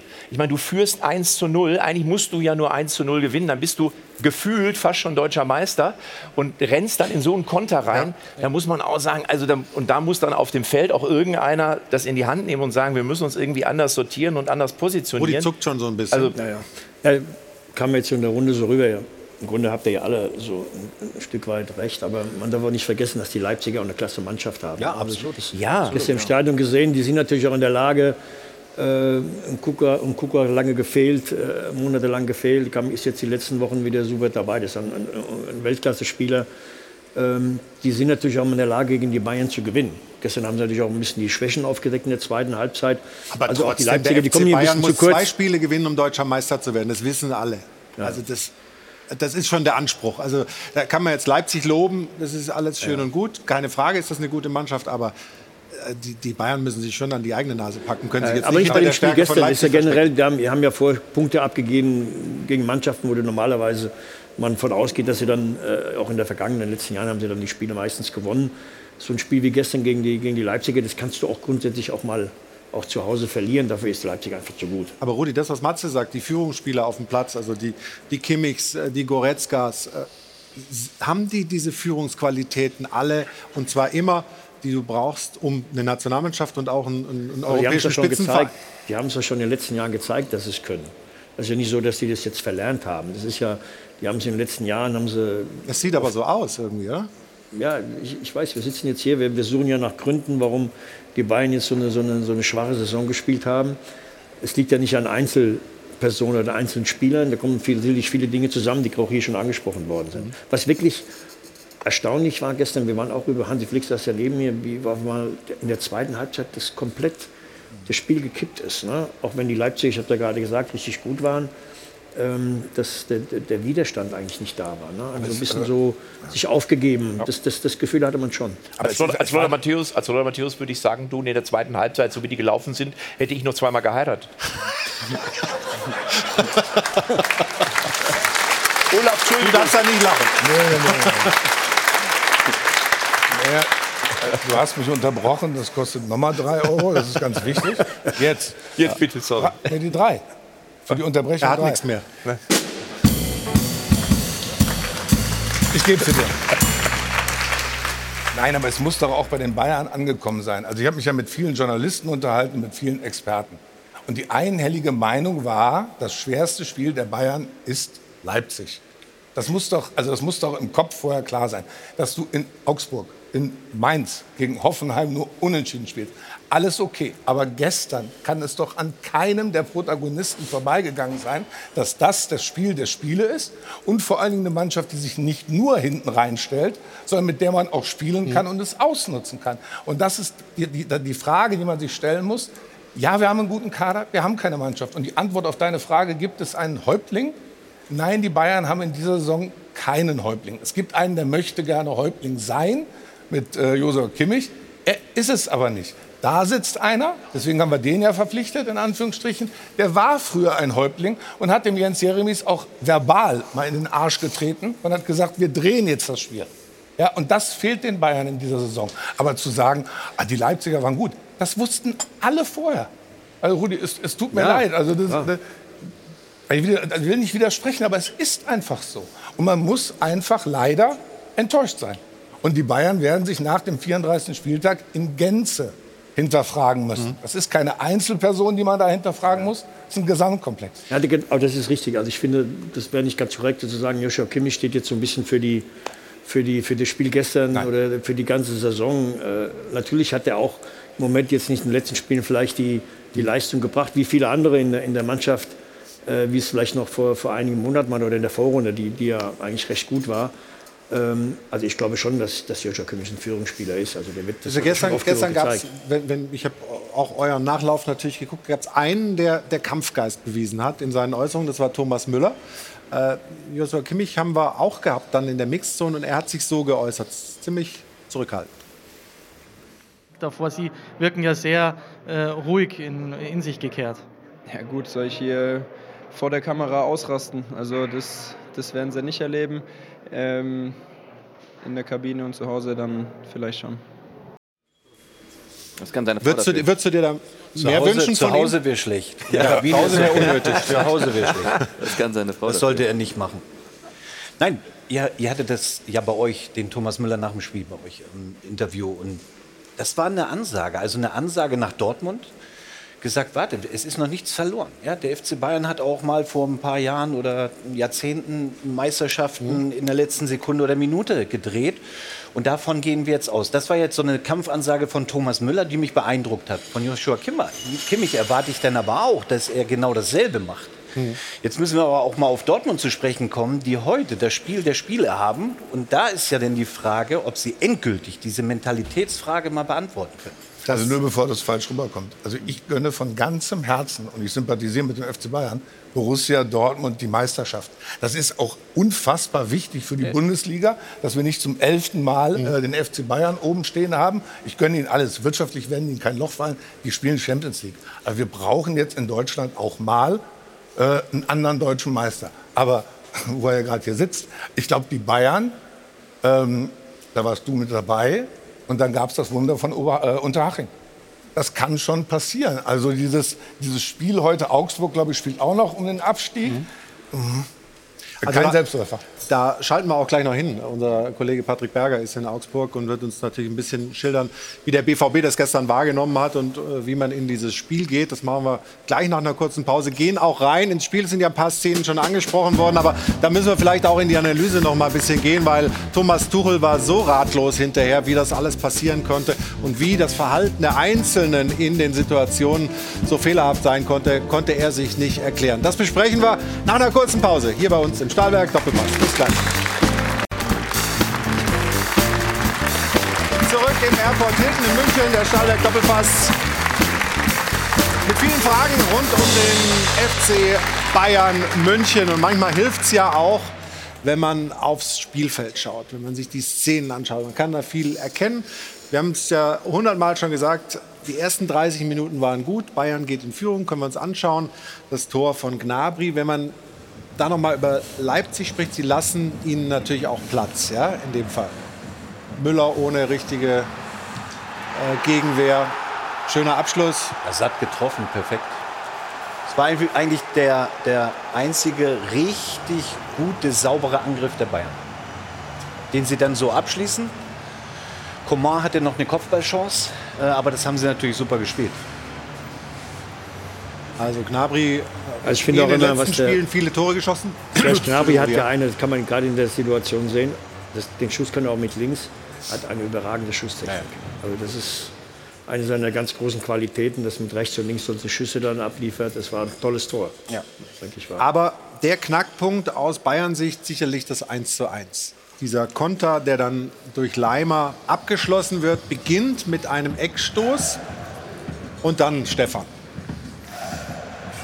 Ja, also erstmal, jetzt haben sie nur noch eine Absicherung hinten. Ich hoffe, das sehen wir gleich nochmal, weil sie müssen, Musiala und auch Coman müssen weg vom Ball. Also sie dürfen gar nicht in diese Szene reingehen, gar nicht in den Zweikampf, sondern müssen abkippen und das Tempo mit aufnehmen bzw. verzögern. Und das haben sie nicht geschafft. Den trifft er natürlich auch Weltklasse, muss man schon sagen. Das war auch ein super gespielter Konter, also Weltklasse, wirklich. Bisschen glücklich natürlich, dass der Ball und da wieder bei Cornelima ankommt. Wir müssen auch noch mal auf dieses Zweikampfverhalten von Musiala darauf hinweisen. Ja. Das muss er natürlich noch lernen. Er ist nicht der robusteste, lebt eher von seiner Geschmeidigkeit und Technik. Aber wenn wir das jetzt noch mal einmal einspielen können, ja, er kann nämlich zweimal in den Zweikampf reingehen. Also erstmal sollten sie abkippen, das haben sie nicht gemacht. So, jetzt geht er aber erstmal. Ja, das ist schon nicht wirklich so robust. Coman versucht zu überlupfen, was auch, glaube ich, ein Fehler ist. Genau, und jetzt geht das Tempo los. Jetzt laufen sie erstmal hinterher. Und gleich hat Musiala noch mal die Chance, in den Zweikampf reinzukommen. Nämlich muss er den Leimer umhauen hier, oder was? Ja, irgendwie versuchen, an den Ball zu kommen. Und wenn du den Gegner mitnimmst, dann nimmst du ihn halt mit. Aber das muss man halt lernen. Aber das haben die Leipziger auch gut gespielt. Aber es war eine Fehlerkette bei den Bayern, genau bei diesem Tor. Und wir wissen ja auch, Sebastian, wie viel Thomas Tuchel auch in der Trainingswoche Augenmerk auf eben Konterabsicherung gelegt hat. Das ist ja dann nicht zu verstehen. Genau, also das war natürlich ein Paradebeispiel des Spiels von RB, das muss man ganz klar sagen. Gerade auch mit Nkunku, also das weiß ich ja vorher, das wissen alle Trainer vorher. Und dementsprechend war ja auch die Absicherung, und er hat es ja bei uns auch erklärt oder versucht zu erklären, das war die eine Absicherung Richtung Mittellinie und die anderen beiden davor. Nur wenn die natürlich beide die Fehlentscheidung treffen, was Stefan gerade gesagt hat, und in die Richtung RB-Tor marschieren, so dann ist es natürlich falsch. Und das hat Thomas Tuchel, glaube ich, auch extrem in Rage gebracht und genervt, dass alles, was vorher besprochen wird, dann auf dem Feld in der entscheidenden Situation, die dann das Spiel wirklich dann endgültig zum Kippen bringt, nicht so umgesetzt wird, wie sie es ausgemacht haben. Und das war in der Pressekonferenz dann bei Thomas Tuchel auch noch zu spüren. Es hörte sich dann so an. Man weiß dann gar nicht mehr, wo wir anfangen sollen. Sollen wir im Defensivverhalten, im Anlaufverhalten, in der Kompaktheit, im Ballbesitz, wo sollen wir an? Es wird dann so fehlerhaft, unser Spiel wird so fehlerhaft, so zögerlich, so wenig Rhythmus, so wenig Biss in unserem Spiel, Biss auch mit Ball, so den Gegner auszuspielen, die jede Möglichkeit zu nutzen. Unsere Spielgeschwindigkeit ist nicht hoch genug. Das geht plötzlich von der 30. Minute bis zur Halbzeit und dann nach der Halbzeit, wir haben das ja schon in der Halbzeit angesprochen, werden so viele Themen. So viele Themen. Verzweifelst du als Trainer dann? Ja, wir können es ja alle nur wiederholen. Jetzt bezahle ich aber endgültig. Ja, sehr gerne. Fußball ist definitiv ein Fehlerspiel. Ja. Ja. Und das hat man gerade in der Situation gesehen. Ist ja bei Koman gewesen, du darfst halt auch nicht das Risiko eingehen. Jetzt, wenn du dann in Unterzahl bist, dann noch versuchen, über den Mann zu heben. Klar, es kann gelingen. Aber dann das, was ich ja vorhin noch über Leipzig gesagt habe. Wenn du es mitnehmen willst, das ja, Schweinchen, mit, dann musst du mehr reinwerfen. Ne? Also für 3 Euro das habe ich ja auch über Leipzig gesagt. Ja, dann ist natürlich auch noch, sind die Leipziger natürlich auch genau der Club oder hat die Qualität dann auch sowas überragend dann auch auszuspielen. Ne? Gegen andere Mannschaften ist dann die Gefahr nicht so groß, dass es passiert. Aber die Leipziger haben es natürlich wunderbar gemacht. Ja, du musst dem Leimer auch ein Kompliment machen. Ja. Also der wollte das, muss man ganz ehrlich sagen. Ja, ja. Naja, also wenn ich da gestern richtig zugehört habe, ist da ein Problem der Bayern ja schon gelöst, dass der Kollege Leimer nächstes Jahr dann bei den Bayern spielt. Also dann hast du schon mal einen aber Punkt. So richtig klar äußern sie sich alle noch nicht. Wir haben das alle so interpretiert schon die letzten Wochen, aber das ist irgendwie trotzdem immer noch so ein Rumgeeier. Aber der würde schon dem FC Bayern gut tun. Du sagst kein Rumgeeier mehr? Also nee, also ich glaube, dass ja in jedem Fall bei den Bayern spielen wird in der nächsten Saison. Aber wenn wir jetzt den Kader uns nochmal anschauen und wir sind ja alle in Gänze der Überzeugung, dass wir wirklich einen guten Kader haben und das ist ein guter Spieler. Aber ob der jetzt den Unterschied bei den Bayern macht in der nächsten Saison, Konrad Leimer, um all das, was Thomas Tuchel, die vielen Defizite jetzt irgendwie in den Griff zu bekommen oder zu verbessern, das aber was du dem nie vorwerfen kannst, ist, dass der nicht gallig ist, dass der nicht 100% gibt. Ja. Aber in dieser Situation bei dem Gegentreffer ist es, also ich glaube erstmal, der FC Bayern ist natürlich eine Mannschaft, die es gewohnt ist, auch offensiv zu verteidigen, also immer den Ball auch vorne zu erobern. Jetzt haben sie aber gefühlt natürlich eine Krise und ich denke, da musst du ein bisschen anders verteidigen, so wie es Thomas Tuchel den Spielern wahrscheinlich mitgegeben hat. Und für mich ist es ganz klar, in dem Moment trotzdem, die Frage ist, wer ist da jetzt der Abwehrchef? Ist es Pavard, ist es De Ligt, wer ist es? Und der muss im Zweifel dann einfach auch mal sagen, Freunde, wir stehen mal 2 Meter weiter hinten und gehen mal nicht in den versuchten Offensivkopfball, um vielleicht das 2-0 zu erzwingen, weil du führst 1-0. Und ich glaube, das ist wahrscheinlich auch ein bisschen das, was Thomas Tuchel meint. Mhm. Und für mich, habe ich ja eben schon gesagt, ich glaube, dass der FC Bayern auf jeden Fall in der Abwehr wirklich irgendwas tut. Mir fehlt da... Also ich habe gestern gedacht, ich glaube, so ein Mats Hummels hätte da jetzt dem FC Bayern hinten drin ganz gut getan. Aber als Type, als einer, der auch ein bisschen Erfahrung hat und weiß, wie muss ich in so einer Situation, in so einem Spiel, und das 6-0 gegen Schalke war vielleicht auch ein bisschen trügerisch, dass man gedacht hat, jetzt ist wieder alles wie früher. Und man hat gestern gesehen, nee, ist es nicht. Also Mats Hummels wäre übrigens auch vorne gewesen und mit Sicherheit nicht schnell genug zurück gewesen. Also vom Typ mehr, ja. Nein, du weißt, wie ich meine. Nicht jetzt vielleicht von der läuferischen Qualität mehr, aber von der Erfahrung, dass du wirklich als Führungsspieler in der Abwehr bist du verantwortlich dafür, wie du da hinten stehst. Wir sprechen gleich über den Kader auch und um den möglichen Umbau und was für Baustellen es da alles gibt und wie man die möglicherweise irgendwie beheben kann. Aber wir gucken noch mal auf eine Szene. Elfer für Leipzig, Pavard mit dem Foul. Und das war schon der 9. Elfer, den die Bayern verursachen in dieser Saison. Ist ein Rekord. Woran könnte das liegen, Stefan? Ja, das ist ja die Phase gewesen bei RB, wo sie richtig gut im Spiel drin waren. Ja, sie haben höher gepresst, sind immer in die Vorwärtsbewegung gegangen. Das haben sie hier getan bei dem Einwurf und waren darauf aus, in die Gefahrenzone der Bayern mit vielen Leuten zu kommen. Und das ein Elfmeter ist, ja, da ist der Kontakt. Hat sich keiner aufgeregt, keine Diskussion drüber. Haben wir vielleicht noch eine Telefonschalte zum Schiedsrichter oder so? Nicht, oder? Nee, in dem Fall nicht. Nee, ja, weil es ja relativ klar ist. Also, er trifft ihn halt hier und Nukuku nimmt es an auch. Und, ja. Die waren besser gestern. Ja, sie waren in der Phase waren sie auf jeden Fall besser. Sie wollten einfach mehr. So, dann kriegst du auch. Ja. Wenn du dann höher gepresst, wie gesagt, alles ein Stück nach vorne geschoben. Und das hast du gespürt im Spiel von RB. Und dann sind sie auch echt richtig, richtig gut. Also die Tür zur Meisterschaft steht sperrangelweit auf für den BVB. Sie müssen nur noch durchgehen in Augsburg und dann zu Hause gegen Mainz. Wir schalten mal. Das kostet keine 3 Euro. Was? Das kostet keine 3 Euro? Nein, bei mir gelten andere Regeln. So. Bei den Gästen immer ein bisschen härter da. Nein, also wir schalten mal rüber nach Augsburg. Patrick Berger, unser Chefreporter, steht da und beobachtet die Szenerie und wird uns gleich Rede und Antwort stehen. Grüß dich, Patrick.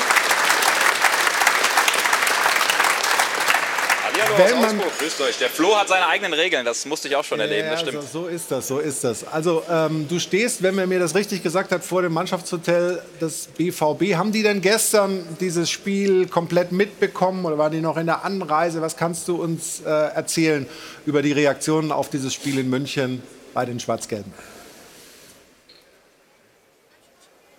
Also die Mannschaft ist nach dem Training losgeflogen aus Dortmund, ist so gegen 18 Uhr hier auf einem Flughafen ganz in der Nähe angekommen und war dann so mit etwas leichter Verspätung, 10 Minuten Verspätung zum Anpfiff dann hier im Hotel auf der Maximilianstraße. Und dann gab es dann gemeinsames Abendessen, Pasta, wie sich das so für Sportler gehört, nochmal Kohlenhydrate am Tag vorm Spiel zu sich nehmen. Und da lief natürlich dieses richtungsweisende Spiel der Bayern. Und als dann das 2:1 und auch das 3:1 gefallen ist, da wurde es schon auch mal ein bisschen lauter hier. Also das muss man schon sagen. Also ist natürlich eine gewisse Erleichterung zu spüren, aber natürlich auch nicht ganz so einfach mit der Situation umzugehen, weil zu locker dürfen die Jungs auch nicht sein. Die sind hier heute bei bestem Wetter durch die Stadt spaziert und sind jetzt so ungefähr vor einer Stunde reingekommen. Und hier haben ganz viele BVB-Fans hinter uns gewartet und haben denen nochmal Mut zugesprochen und gesagt, Leute, wir werden Meister, ihr packt das. Und Spieler wie Emre Can oder auch Mats Hummels haben gesagt, wir haben noch ein Stückchen zu gehen und wir geben auf jeden Fall unser Bestes. Also man glaubt auf jeden Fall dran hier bei den Dortmundern.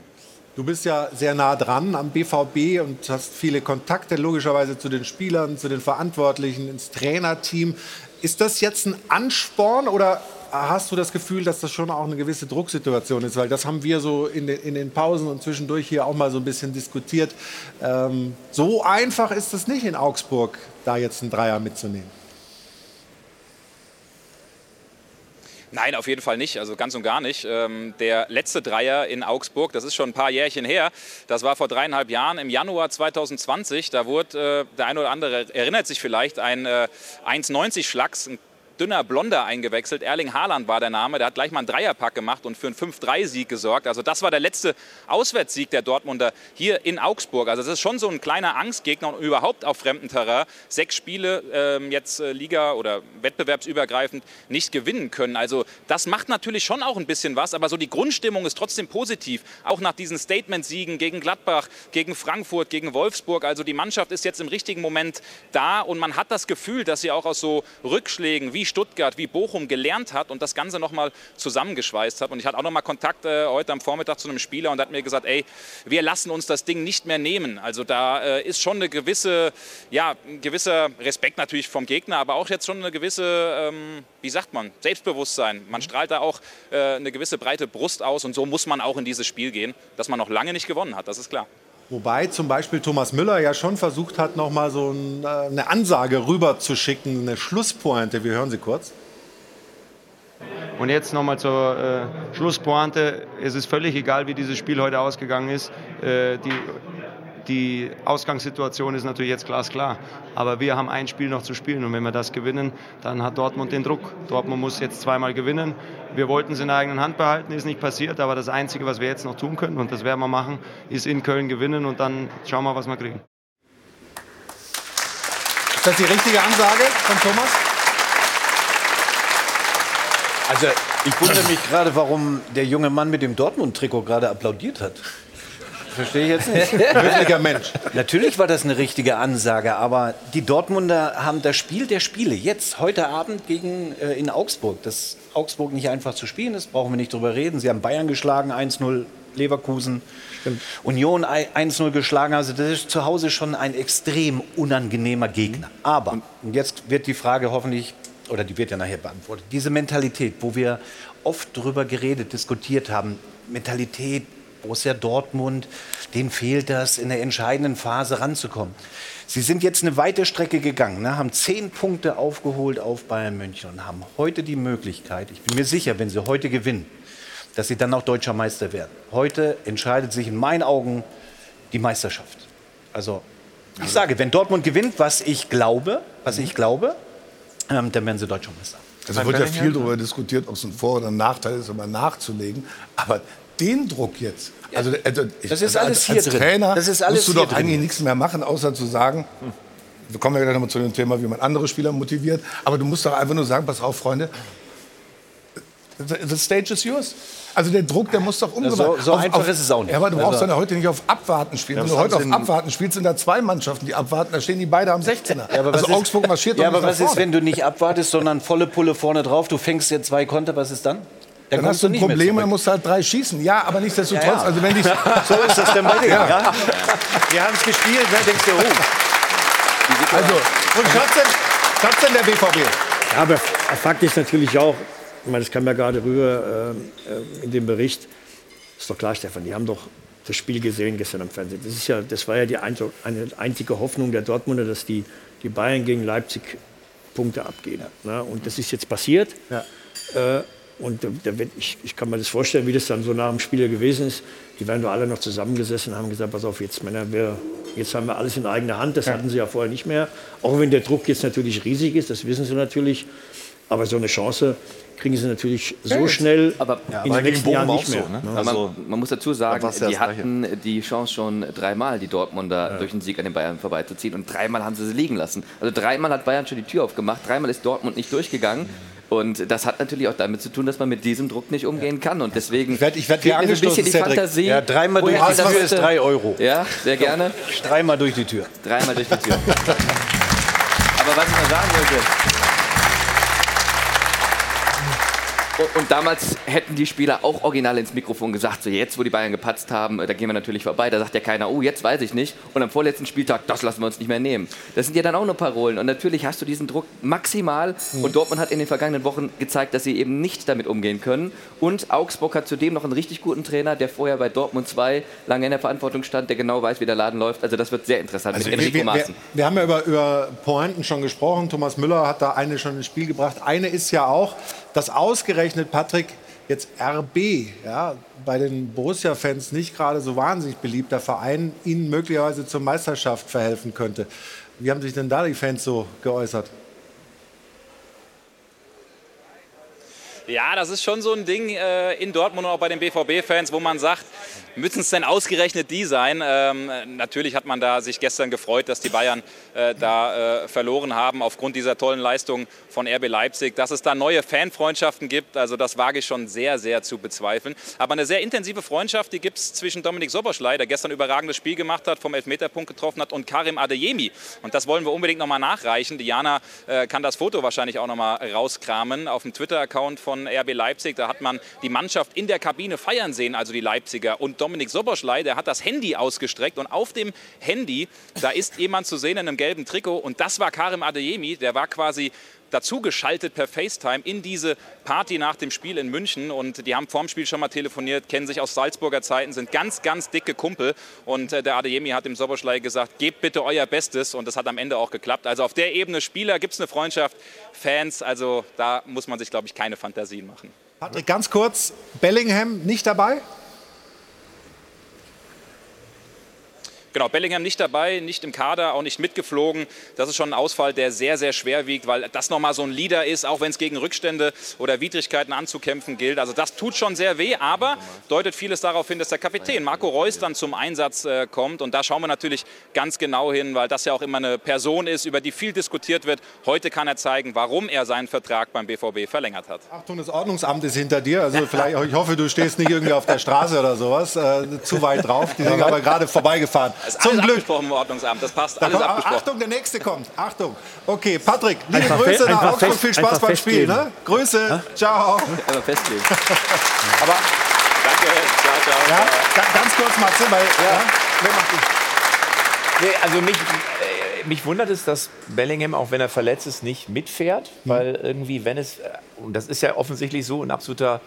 Leader-Typ ist. Er ist ja noch sehr, sehr jung, aber irgendwie scheint er ja in dieser Mannschaft auch was zu sagen zu haben. Das wundert mich, dass er nicht mitfährt, weil ich hätte, glaube ich, wenn ich Trainer gewesen wäre, außer er wird behandelt, damit er fürs letzte Spiel fit ist, das kann natürlich sein. Ansonsten hätte ich ihn schon mitgenommen, wenn er auch nur in Anführungsstrichen auf der Bank sitzt.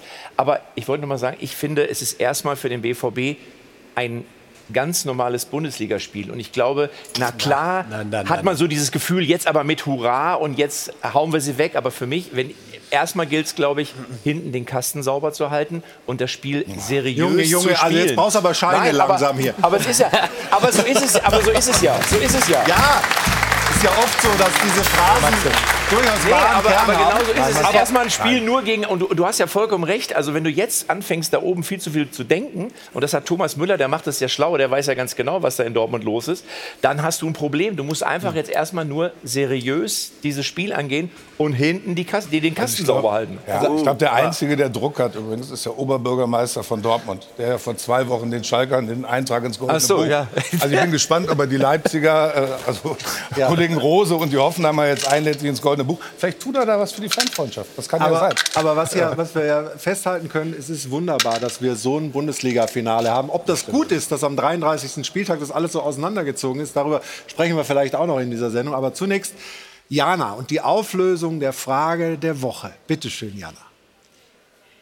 Die war ja, hat Thomas Tuchel die Bayern schlechter gemacht? Selbst die Fans sind sich nicht so richtig einig. 58% sagen derzeit, ja, man hat sich mal definitiv nicht verbessert unter Thomas Tuchel. Dieses Bild hier von gestern sagt eigentlich mehr als 1000 Worte. Die Fans verlassen die Allianz Arena vor Abpfiff der Partie. Dabei brauchte die Mannschaft auch gestern die Unterstützung der Fans umso mehr. Ja, und dann haben sie gesagt, Nagelsmann wird entlassen, weil das Triple in Gefahr ist, haben Thomas Tuchel geholt und ratet mal, wer aktuell aus der Champions League, dem DFB-Pokal geflogen ist und die Meisterschaft verzockt. Thomas Tuchel, das Triple ist in Gefahr, jetzt ist es ganz weg. Ja, einer zum Brüllen, aber ich glaube auch nur, wenn man nicht Bayern-Fan ist. Der hier ist auch nicht schlecht, Pentagon, Hexagon, Oktagon, Titelgon, also das ist einer für... alle Freunde der Geometrie. Und jetzt einmal gut zuhören, denn auch Heidi Klum hat eine Meinung zu der Situation beim FC Bayern. Ja, Sie haben richtig gehört. Heidi Klum, sie war gestern Abend auch im Stadion, hat die Partie verfolgt. Folgendes gesagt. Oh, da steht ja der Oli Kahn. Ich finde ja eigentlich, er ist der Richtige für das ganze Ding, ne? Oh, sehen wir den jetzt zum letzten Mal? Ich weiß nicht. Eigentlich müsste der Hasan gehen. Ups, habe ich das gesagt? Oh, sorry.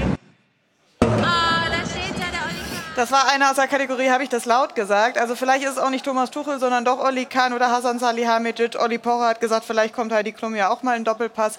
Nee, jetzt aber mal Strich drunter. Jetzt wollen wir lieber mal Ihre Meinung zu Hause hören, und zwar am Dopafon. Nicht Thomas Tuchel hat die Mannschaft schlechter gemacht. Der Nagelsmann-Rauswurf kam zum falschen Zeitpunkt und somit haben Kahn und Salihamidzic es zu verantworten, nicht jedoch Tuchel. Ob Tuchel oder Nagelsmann, die beiden können überhaupt gar nichts dafür. Die Mannschaft, führungslos, charakterlos, mentallos. Tuchel hat die Bayern schlechter gemacht, definitiv. Thomas Tuchel hat die Bayern auf keinen Fall schlechter gemacht, aber er hat sie auch nicht besser gemacht. Also, dass Tuchel das allein zu verantworten hat, glaube ich nicht. Ich denke einfach, durch den Weggang von Lewandowski, ein Spieler bei Bayern, der wirklich sensationell ist und war, hat sich da einiges verschoben. Gestern Abend, das war desaströs. Also danke, liebe Zuschauerinnen und Zuschauer, für Ihre Beteiligung. Wir sprechen gleich weiter hier in der Runde über dieses Saisonfinale, ob das vielleicht nicht doch besser wäre, wenn man wieder zurückgeht, dass die letzten beiden Spieltage parallel stattfinden, was für Vor- und Nachteile man da identifiziert hat. Wir sprechen über Rudi Völler und seine Aufgabe beim DFB, was da alles Richtung EM noch verändert werden soll, wo man steht auf dem Weg. Und wir gucken noch nach Schalke. Da lebt die Hoffnung noch. Allerdings ist sie vielleicht nicht so groß, wie sie hätte sein können, wenn man gestern das Spiel gewonnen hätte. Das alles nach einer kurzen Pause bei uns im Stahlwerk Doppelpass. Also bis gleich.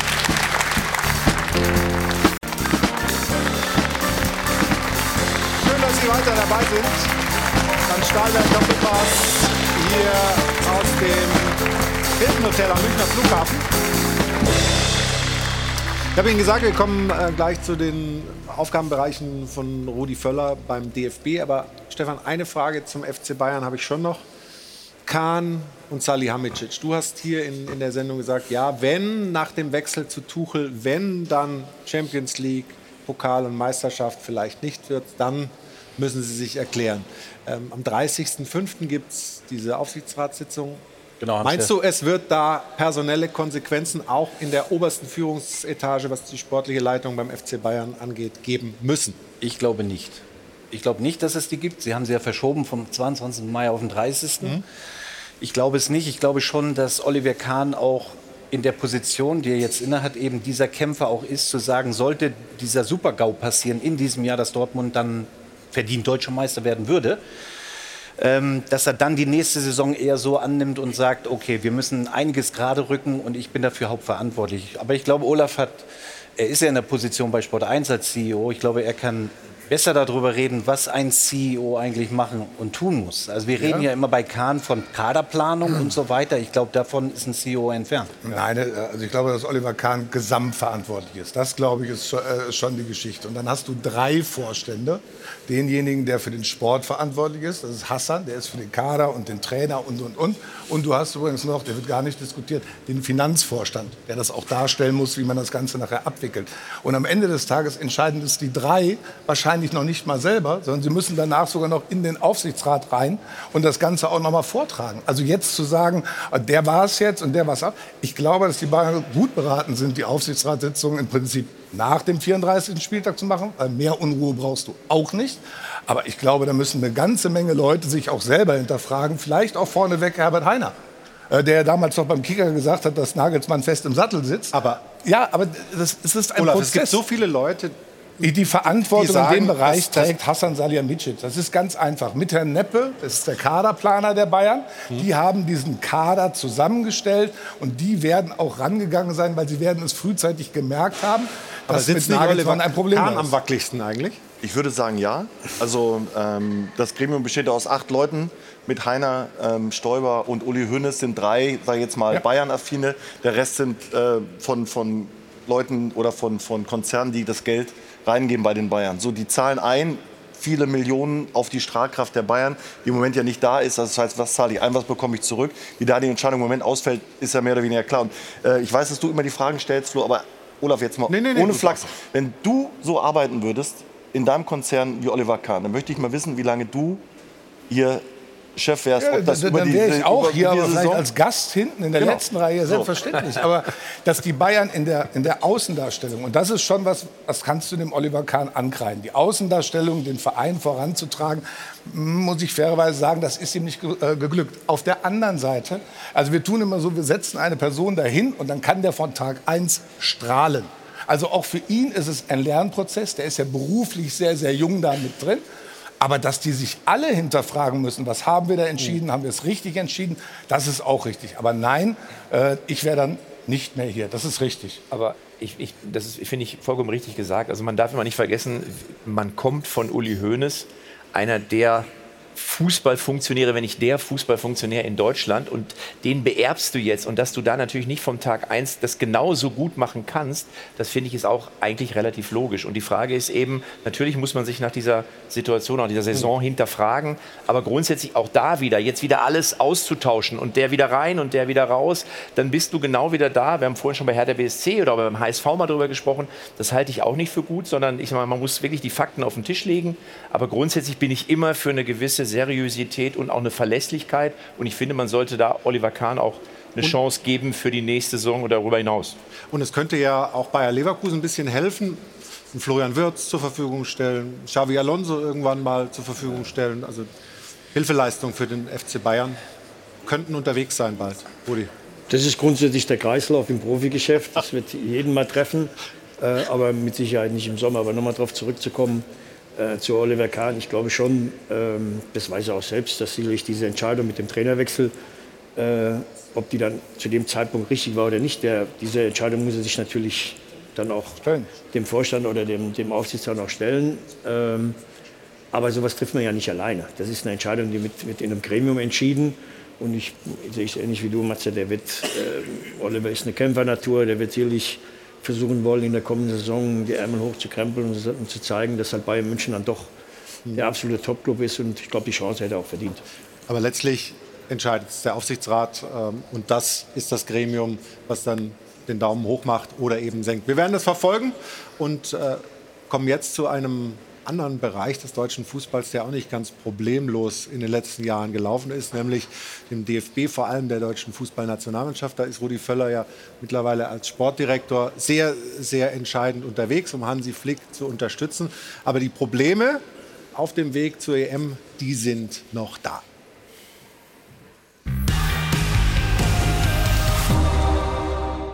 Rudi Völler soll die Hand auflegen, dann wird der deutsche Fußball wieder gesund. So oder so ähnlich wünschen sich das die Fans. Rudis großer Vorteil, man traut ihm alles zu. Kein deutscher Fußballfunktionär hat so viel Kredit wie Rudi Völler. Dafür hat die deutsche Nationalmannschaft aktuell so wenig Kredit wie seit Jahrzehnten nicht. Nach 3 schwachen Turnieren kein Wunder. Die Qualitäten, die wir früher hatten, Aggressivität, Zweikampfhärte, Besessenheit, diese Sachen müssen wir fordern. Rudi Völler wird es einfordern und es fehlt auch ganz allgemein an Euphorie. Bis jetzt keinerlei spürbare Vorfreude auf die EM im eigenen Land. Auch dafür soll Rudi Völler noch sorgen. So wie seinerzeit Franz Beckenbauer, der eine ganze Nation heiß machte auf die WM 2006. Streng genommen wäre das ja die Aufgabe des aktuellen EM-Turnierdirektors, doch der agiert leider mehr oder weniger unsichtbar. Philipp Lahm hat noch keinerlei Euphorie entfacht. Es ist wohl besser, wenn sich Rudi darum kümmert, doch ohne eine deutliche Leistungssteigerung der Nationalmannschaft wird auch er es nicht schaffen. Wir fragen daher, was können Sie tun, um das Nationalteam auf Trab zu bringen? Herr Völler.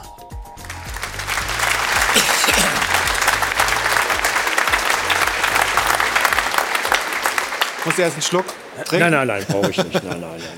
Ich glaube schon, was wir jetzt nach der sinnlich misslungenen Weltmeisterschaft schon alle versuchen hinzubekommen, eine gewisse Euphorie wieder zu schaffen in Deutschland. Wir haben eine Heim-EM und das hat man schon gemerkt in den beiden Spielen jetzt. Gegen Mainz haben wir gewonnen, gegen Peru, in Köln dann leider verloren, gegen eine sehr gute belgische Mannschaft. Aber da hat man schon auch gespürt, auch dann, obwohl sie die erste halbe Stunde richtig schlecht war, die Belgier uns so ein bisschen vorgeführt haben. Aber du merkst dann auch schon, wie das Publikum wirklich versucht, dann, die wollen uns ja anfeuern. Sie wollen hinter der deutschen Mannschaft stehen und dieses Gefühl und diese Anfeuerung und diese Leidenschaft und diese Liebe zu unserer Mannschaft, zu der Nationalmannschaft, die müssen wir natürlich hinbekommen bis ins nächste Jahr. Also ihr macht geht natürlich öffentliche Trainings, okay, ja. Natürlich, wir können viele Dinge machen, öffentliche Trainingseinheiten. Wir können uns ein bisschen lockerer geben im Umgang mit den Fans. Aber ich glaube, die wichtigste Sache ist natürlich letztendlich dann, ich zahle auch gerne ein, ist natürlich dann die Leistung, die wir dann auf den Platz bringen müssen. Da fängt es jetzt schon an. Wir kommen jetzt mit der Abschlussabstellung jetzt nach dem Saisonfinale. Wir haben 3 Länderspiele. In Bremen gegen die Ukraine, in Polen und Kolumbien. Dann nochmal zu Hause auf Schalke gegen Kolumbien. Da wird sich schon zeigen, dass wir in so eine EM-Saison gehen, dass wir alle wollen. Alle Spieler, die eingeladen werden, dass jeder das Gefühl hat, jeder will dabei sein, nicht so wie es vielleicht früher mal war, was ich auch verstehen kann. Stefan, das war bei uns genauso, wenn du dann am Ende der Saison bist vielleicht ein bisschen müde, jetzt auch nach einer langen Saison. Die meisten haben natürlich auch Enttäuschungen jetzt erlebt als Spieler. Aber das verlangen wir alle bei der Nationalmannschaft, beim DFB, dass jeder, der berufen wird, wirklich schon allen Menschen das Gefühl gibt, wir brennen jetzt für diese Europameisterschaft. Und dieses Gefühl, das muss rüberkommen. Da wird auch jeder, da wird nicht immer alles gelingen. Da wird es auch mal ein Spiel dazwischen geben, das dann nicht funktioniert. Aber ich glaube, diese Leidenschaft, ich weiß, es wird oft benutzt in so einer Phase, aber es ist einfach auch so, dieser Wille für Deutschland zu spielen und wirklich dann auch dein letztes Hemd dafür herzugeben, dieses Gefühl, das brauchen wir in Deutschland. Wie implementierst du das in die Mannschaft? Was ist deine Rolle dabei, dieses Gefühl wieder zu erwecken? Weil offensichtlich ist das über die letzten Turniere ja ein bisschen verloren gegangen. Ja, nicht nur ich. Also es wäre jetzt fatal, wenn ich jetzt der Einzige wäre, der das jetzt versucht, ein bisschen zu übermitteln. Das sind ja alle. Ja, aber du bist ja neu dazugekommen. Auch die Vereine. Ich versuche ja auch ein bisschen zu vermitteln zwischen Nationalmannschaft, zwischen DFB und den Vereinen. Auch die, sagen wir so gerne, sie wollten mich, die Vereine, die Taskforce, die wichtigen Verantwortlichen, dass ich diese Rolle übernehme. Das heißt natürlich auch jetzt im kommenden Jahr, ab und zu werden wir auch dann Entscheidungen treffen bei der Nationalmannschaft, beim DFB, so mal dieses, so ein Auge zudrücken, wir haben jetzt wichtige Viertelfinalspiele in der Champions League, in der Europa League, das wird es in der nächsten Saison nicht geben. Also es wird, die Nationalmannschaft wird ganz klar die Nummer 1 sein im nächsten Jahr und da werden keine Augen zugedrückt. Wir werden versuchen, eine tolle Europameisterschaft zu spielen. Das wird nicht immer jedem gefallen dann bei den Vereinsverantwortlichen, aber das fordere ich dann schon ein. Also die erste Taskforce hat Rudi Völler auserkoren. Wie lange machst du das eigentlich? Bis zur EM und dann ist vorbei oder kann das auch länger gehen? Nein, das war ja letztendlich der Gedanke der Taskforce, als sie mich ausgeguckt haben. Und ich habe es ja dann auch nur gemacht, weil ich wirklich dann auch bis zur Europameisterschaft, weil es halt im eigenen Lande ist. Und dann ist es vorbei, definitiv. Vorbei. Das ist sicher. Aber ich habe im Sommer bei Bayer Leverkusen aufgehört. Nach vielen Jahren habe ich bei Bayer Leverkusen aufgehört. Nach vielen Jahren hätte ich ja auch da weitermachen können, theoretisch, wenn ich gewollt hätte. Aber ich wollte aufhören, das war schon lange geplant, weil ich ja halt auch schon relativ lange dabei bin. Das war jetzt eine Ausnahmekonstellation und in solchen Dingen, da kann ich auch nicht Nein sagen, aber ich mache es auch gerne mit viel Euphorie, mit Herzblut versuche ich natürlich einzubringen, aber ich bin natürlich auch ehrlich genug, am Ende ist es natürlich die Mannschaft mit Hansi Flick, mit seinem Trainerteam, die natürlich dann die richtigen Entscheidungen treffen müssen, um natürlich wieder diese Euphorie zu wecken. Diese Entscheidung ging relativ schnell für dich, jetzt geht es ja immer noch darum, wer wird Sportdirektor, entweder an der Seite oder dann Nachfolger von Rudi Völler. Wir hören immer, dass da Sammy Khedira in der Pole Position ist. Wann geht es da mal weiter? Weil da hört man jetzt also offizielles wenig. Das ist schon mal eine große Gabe, dass man nichts offiziell hört, weil es gab schon Gespräche. Da ist die Taskforce, da bin ich auch mit Bernd Neuendorf als Präsident involviert. Da gab es schon Gespräche, da wird es auch in Mittel oder Kürze wird es dann auch Entscheidungen geben. Das muss man nicht an die große Glocke hängen. Das ist eine wichtige Position, vor allem im Nachwuchsbereich. Da sind wir uns ja alle einig, dass da ein bisschen was passieren muss. Da gibt es gute Konstellationen, gute, wie soll ich es ausdrücken, mit wichtigen Personen, die da was verändern wollen. Die wird es geben, diese Entscheidung. Und dann gucken wir mal weiter. Das wird natürlich innerhalb eines halben Jahres wird es natürlich keine großen Veränderungen geben können. Aber es wird was angeschoben, dass es im deutschen Fußball wieder ein bisschen besser geht. Also Herr Völler, eins kann ich Ihnen sagen. Also ich bin ja großer Fan von Ihnen, um Gottes Willen. Aber Sie haben vorhin was ganz Wichtiges beiläufig gesagt. Ich glaube, der Fußballfan erwartet gar nicht den EM-Titel. Muss ich mal ganz ehrlich sagen. Ich glaube, wir können uns alle sportlich da irgendwie einschätzen.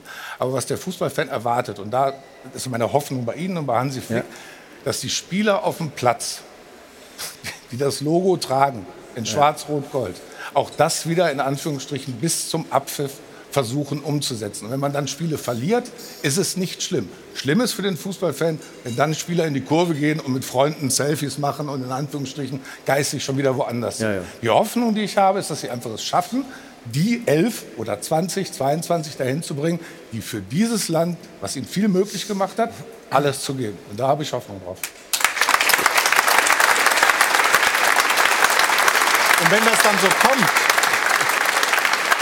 reicht dann auch die Qualität, die wir haben, um erfolgreiche Turniere zu spielen. Wir müssen nicht immer von Titeln sprechen, aber sagen wir mal, diese Gruppenphasen, Ausscheidereien, da die haben ich weiß, alle dann wird ja oft gesagt, jetzt sind wir zweimal hintereinander nach der Vorrunde ausgeschieden bei einer Weltmeisterschaft. Ich finde schon, wenn man es vernünftig analysiert, war das jetzige Ausscheiden noch etwas anders als 2018.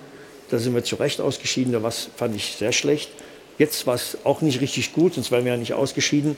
Aber man hat trotzdem das Gefühl, auch wenn wir jetzt sagen, es gibt ja keinen klassischen, bis auf Füllkrug, keinen klassischen Mittelstürmer mehr in Deutschland oder auch nicht so die ganz große Qualität der Außenverteidiger, das so ein bisschen abhanden gekommen ist. Aber ich glaube, wir haben auf vielen anderen Positionen haben wir wunderbare Spieler, die natürlich noch ein bisschen in der Entwicklung sind. Vielleicht ist sogar die EM 1-2 Jahre zu früh, denen vielleicht erst dann 4 Jahre später dann erst zum Glänzen kommen.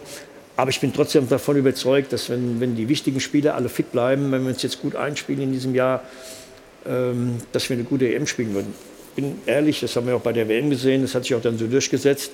Frankreich und Brasilien, das waren die großen Favoriten während der WM. Die Brasilianer sind dann im Viertelfinale ausgeschieden, die Franzosen dann im Finale. Das wird dann ähnlich sein, die Brasilianer logischerweise nicht dabei bei der EM, aber die Franzosen werden der große Favorit sein. Mhm. Da bin ich optimistisch genug, dass wir mit unseren Möglichkeiten, die wir haben, hinter den Franzosen mit anderen 3, 4, 5 Nationen uns schon behaupten können.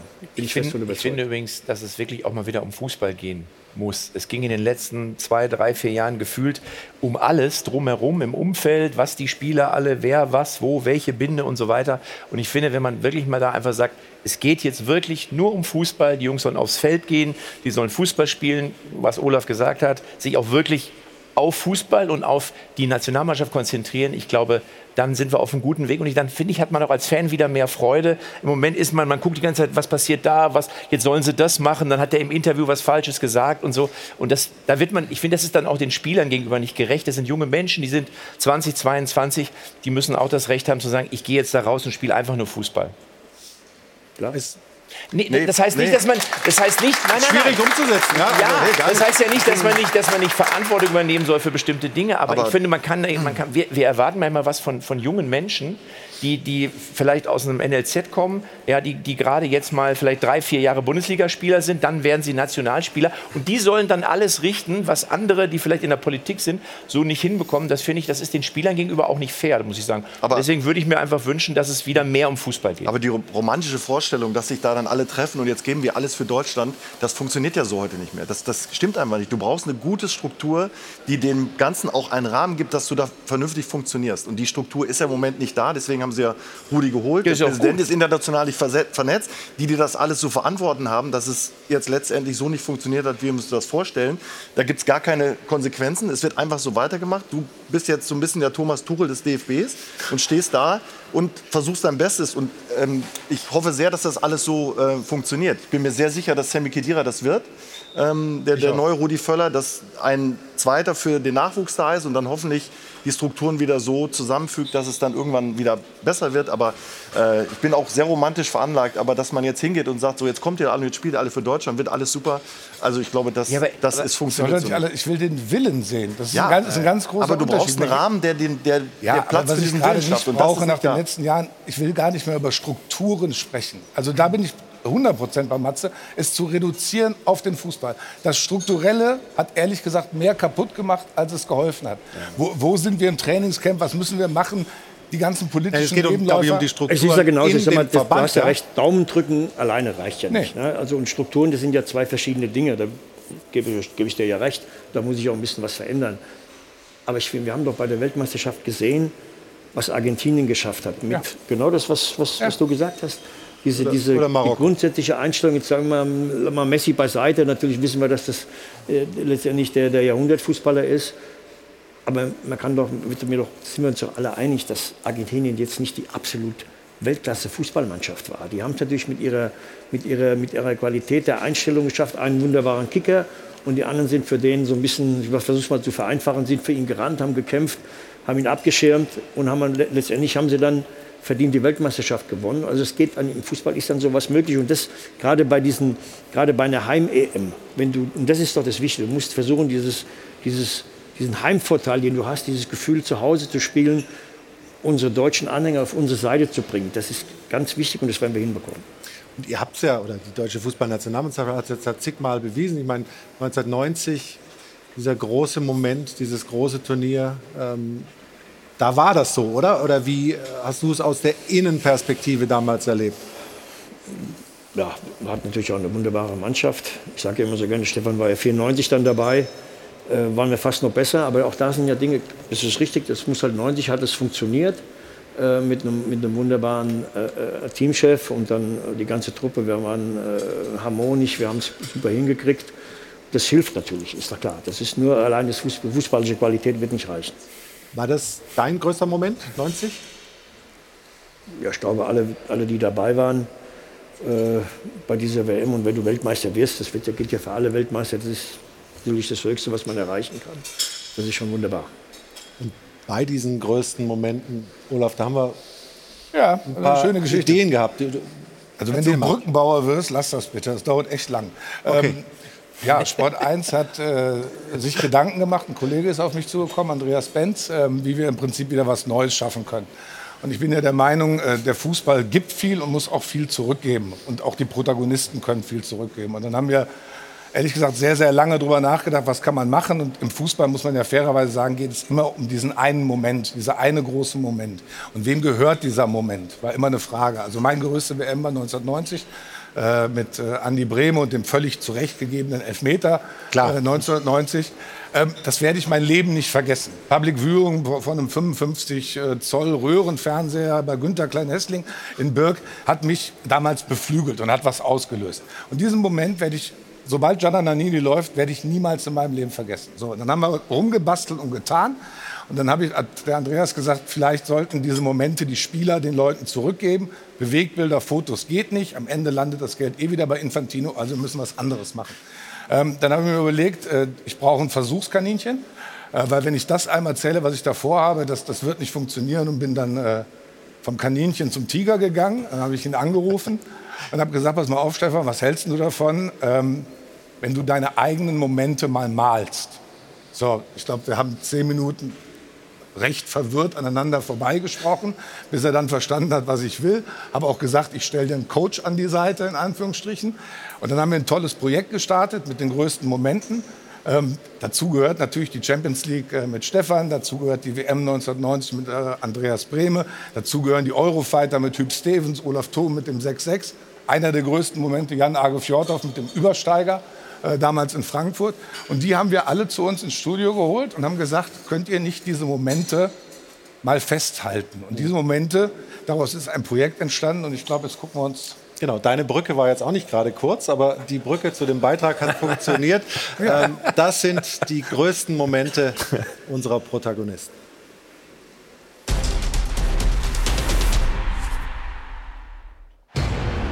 Andreas Brehme,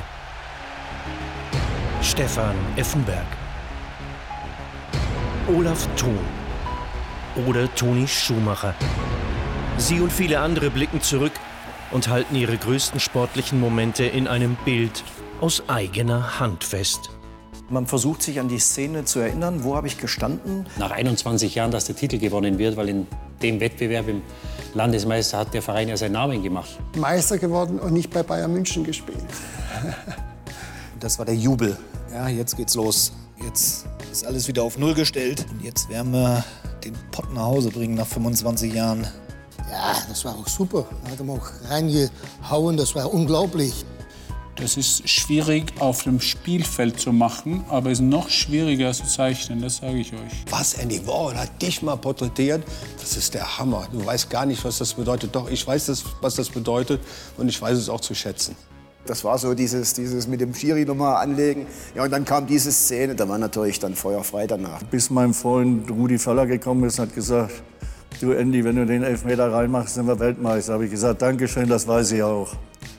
Für diese Frisur, da haben Sie einen Künstler eingeladen aus London. Am Anfang, muss ich sagen, habe ich gedacht, du Scheiße. Mit spektakulären Aktionen auf dem Platz, teilweise auch mal neben dem Platz. Also das war schon toll, dass du persönlich deine größten Momente eben mit den Stiften, die wir hier liegen haben, eben festzuhalten. Tada.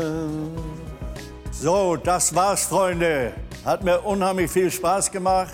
Um das zu zeichnen, zu malen, das war super. Kostet nur 12 Millionen mein Bild, die anderen sind alle billiger. Ob es jetzt ein befriedigend, ein gut oder ein sehr gut ist, für mich war es eine Riesenfreude.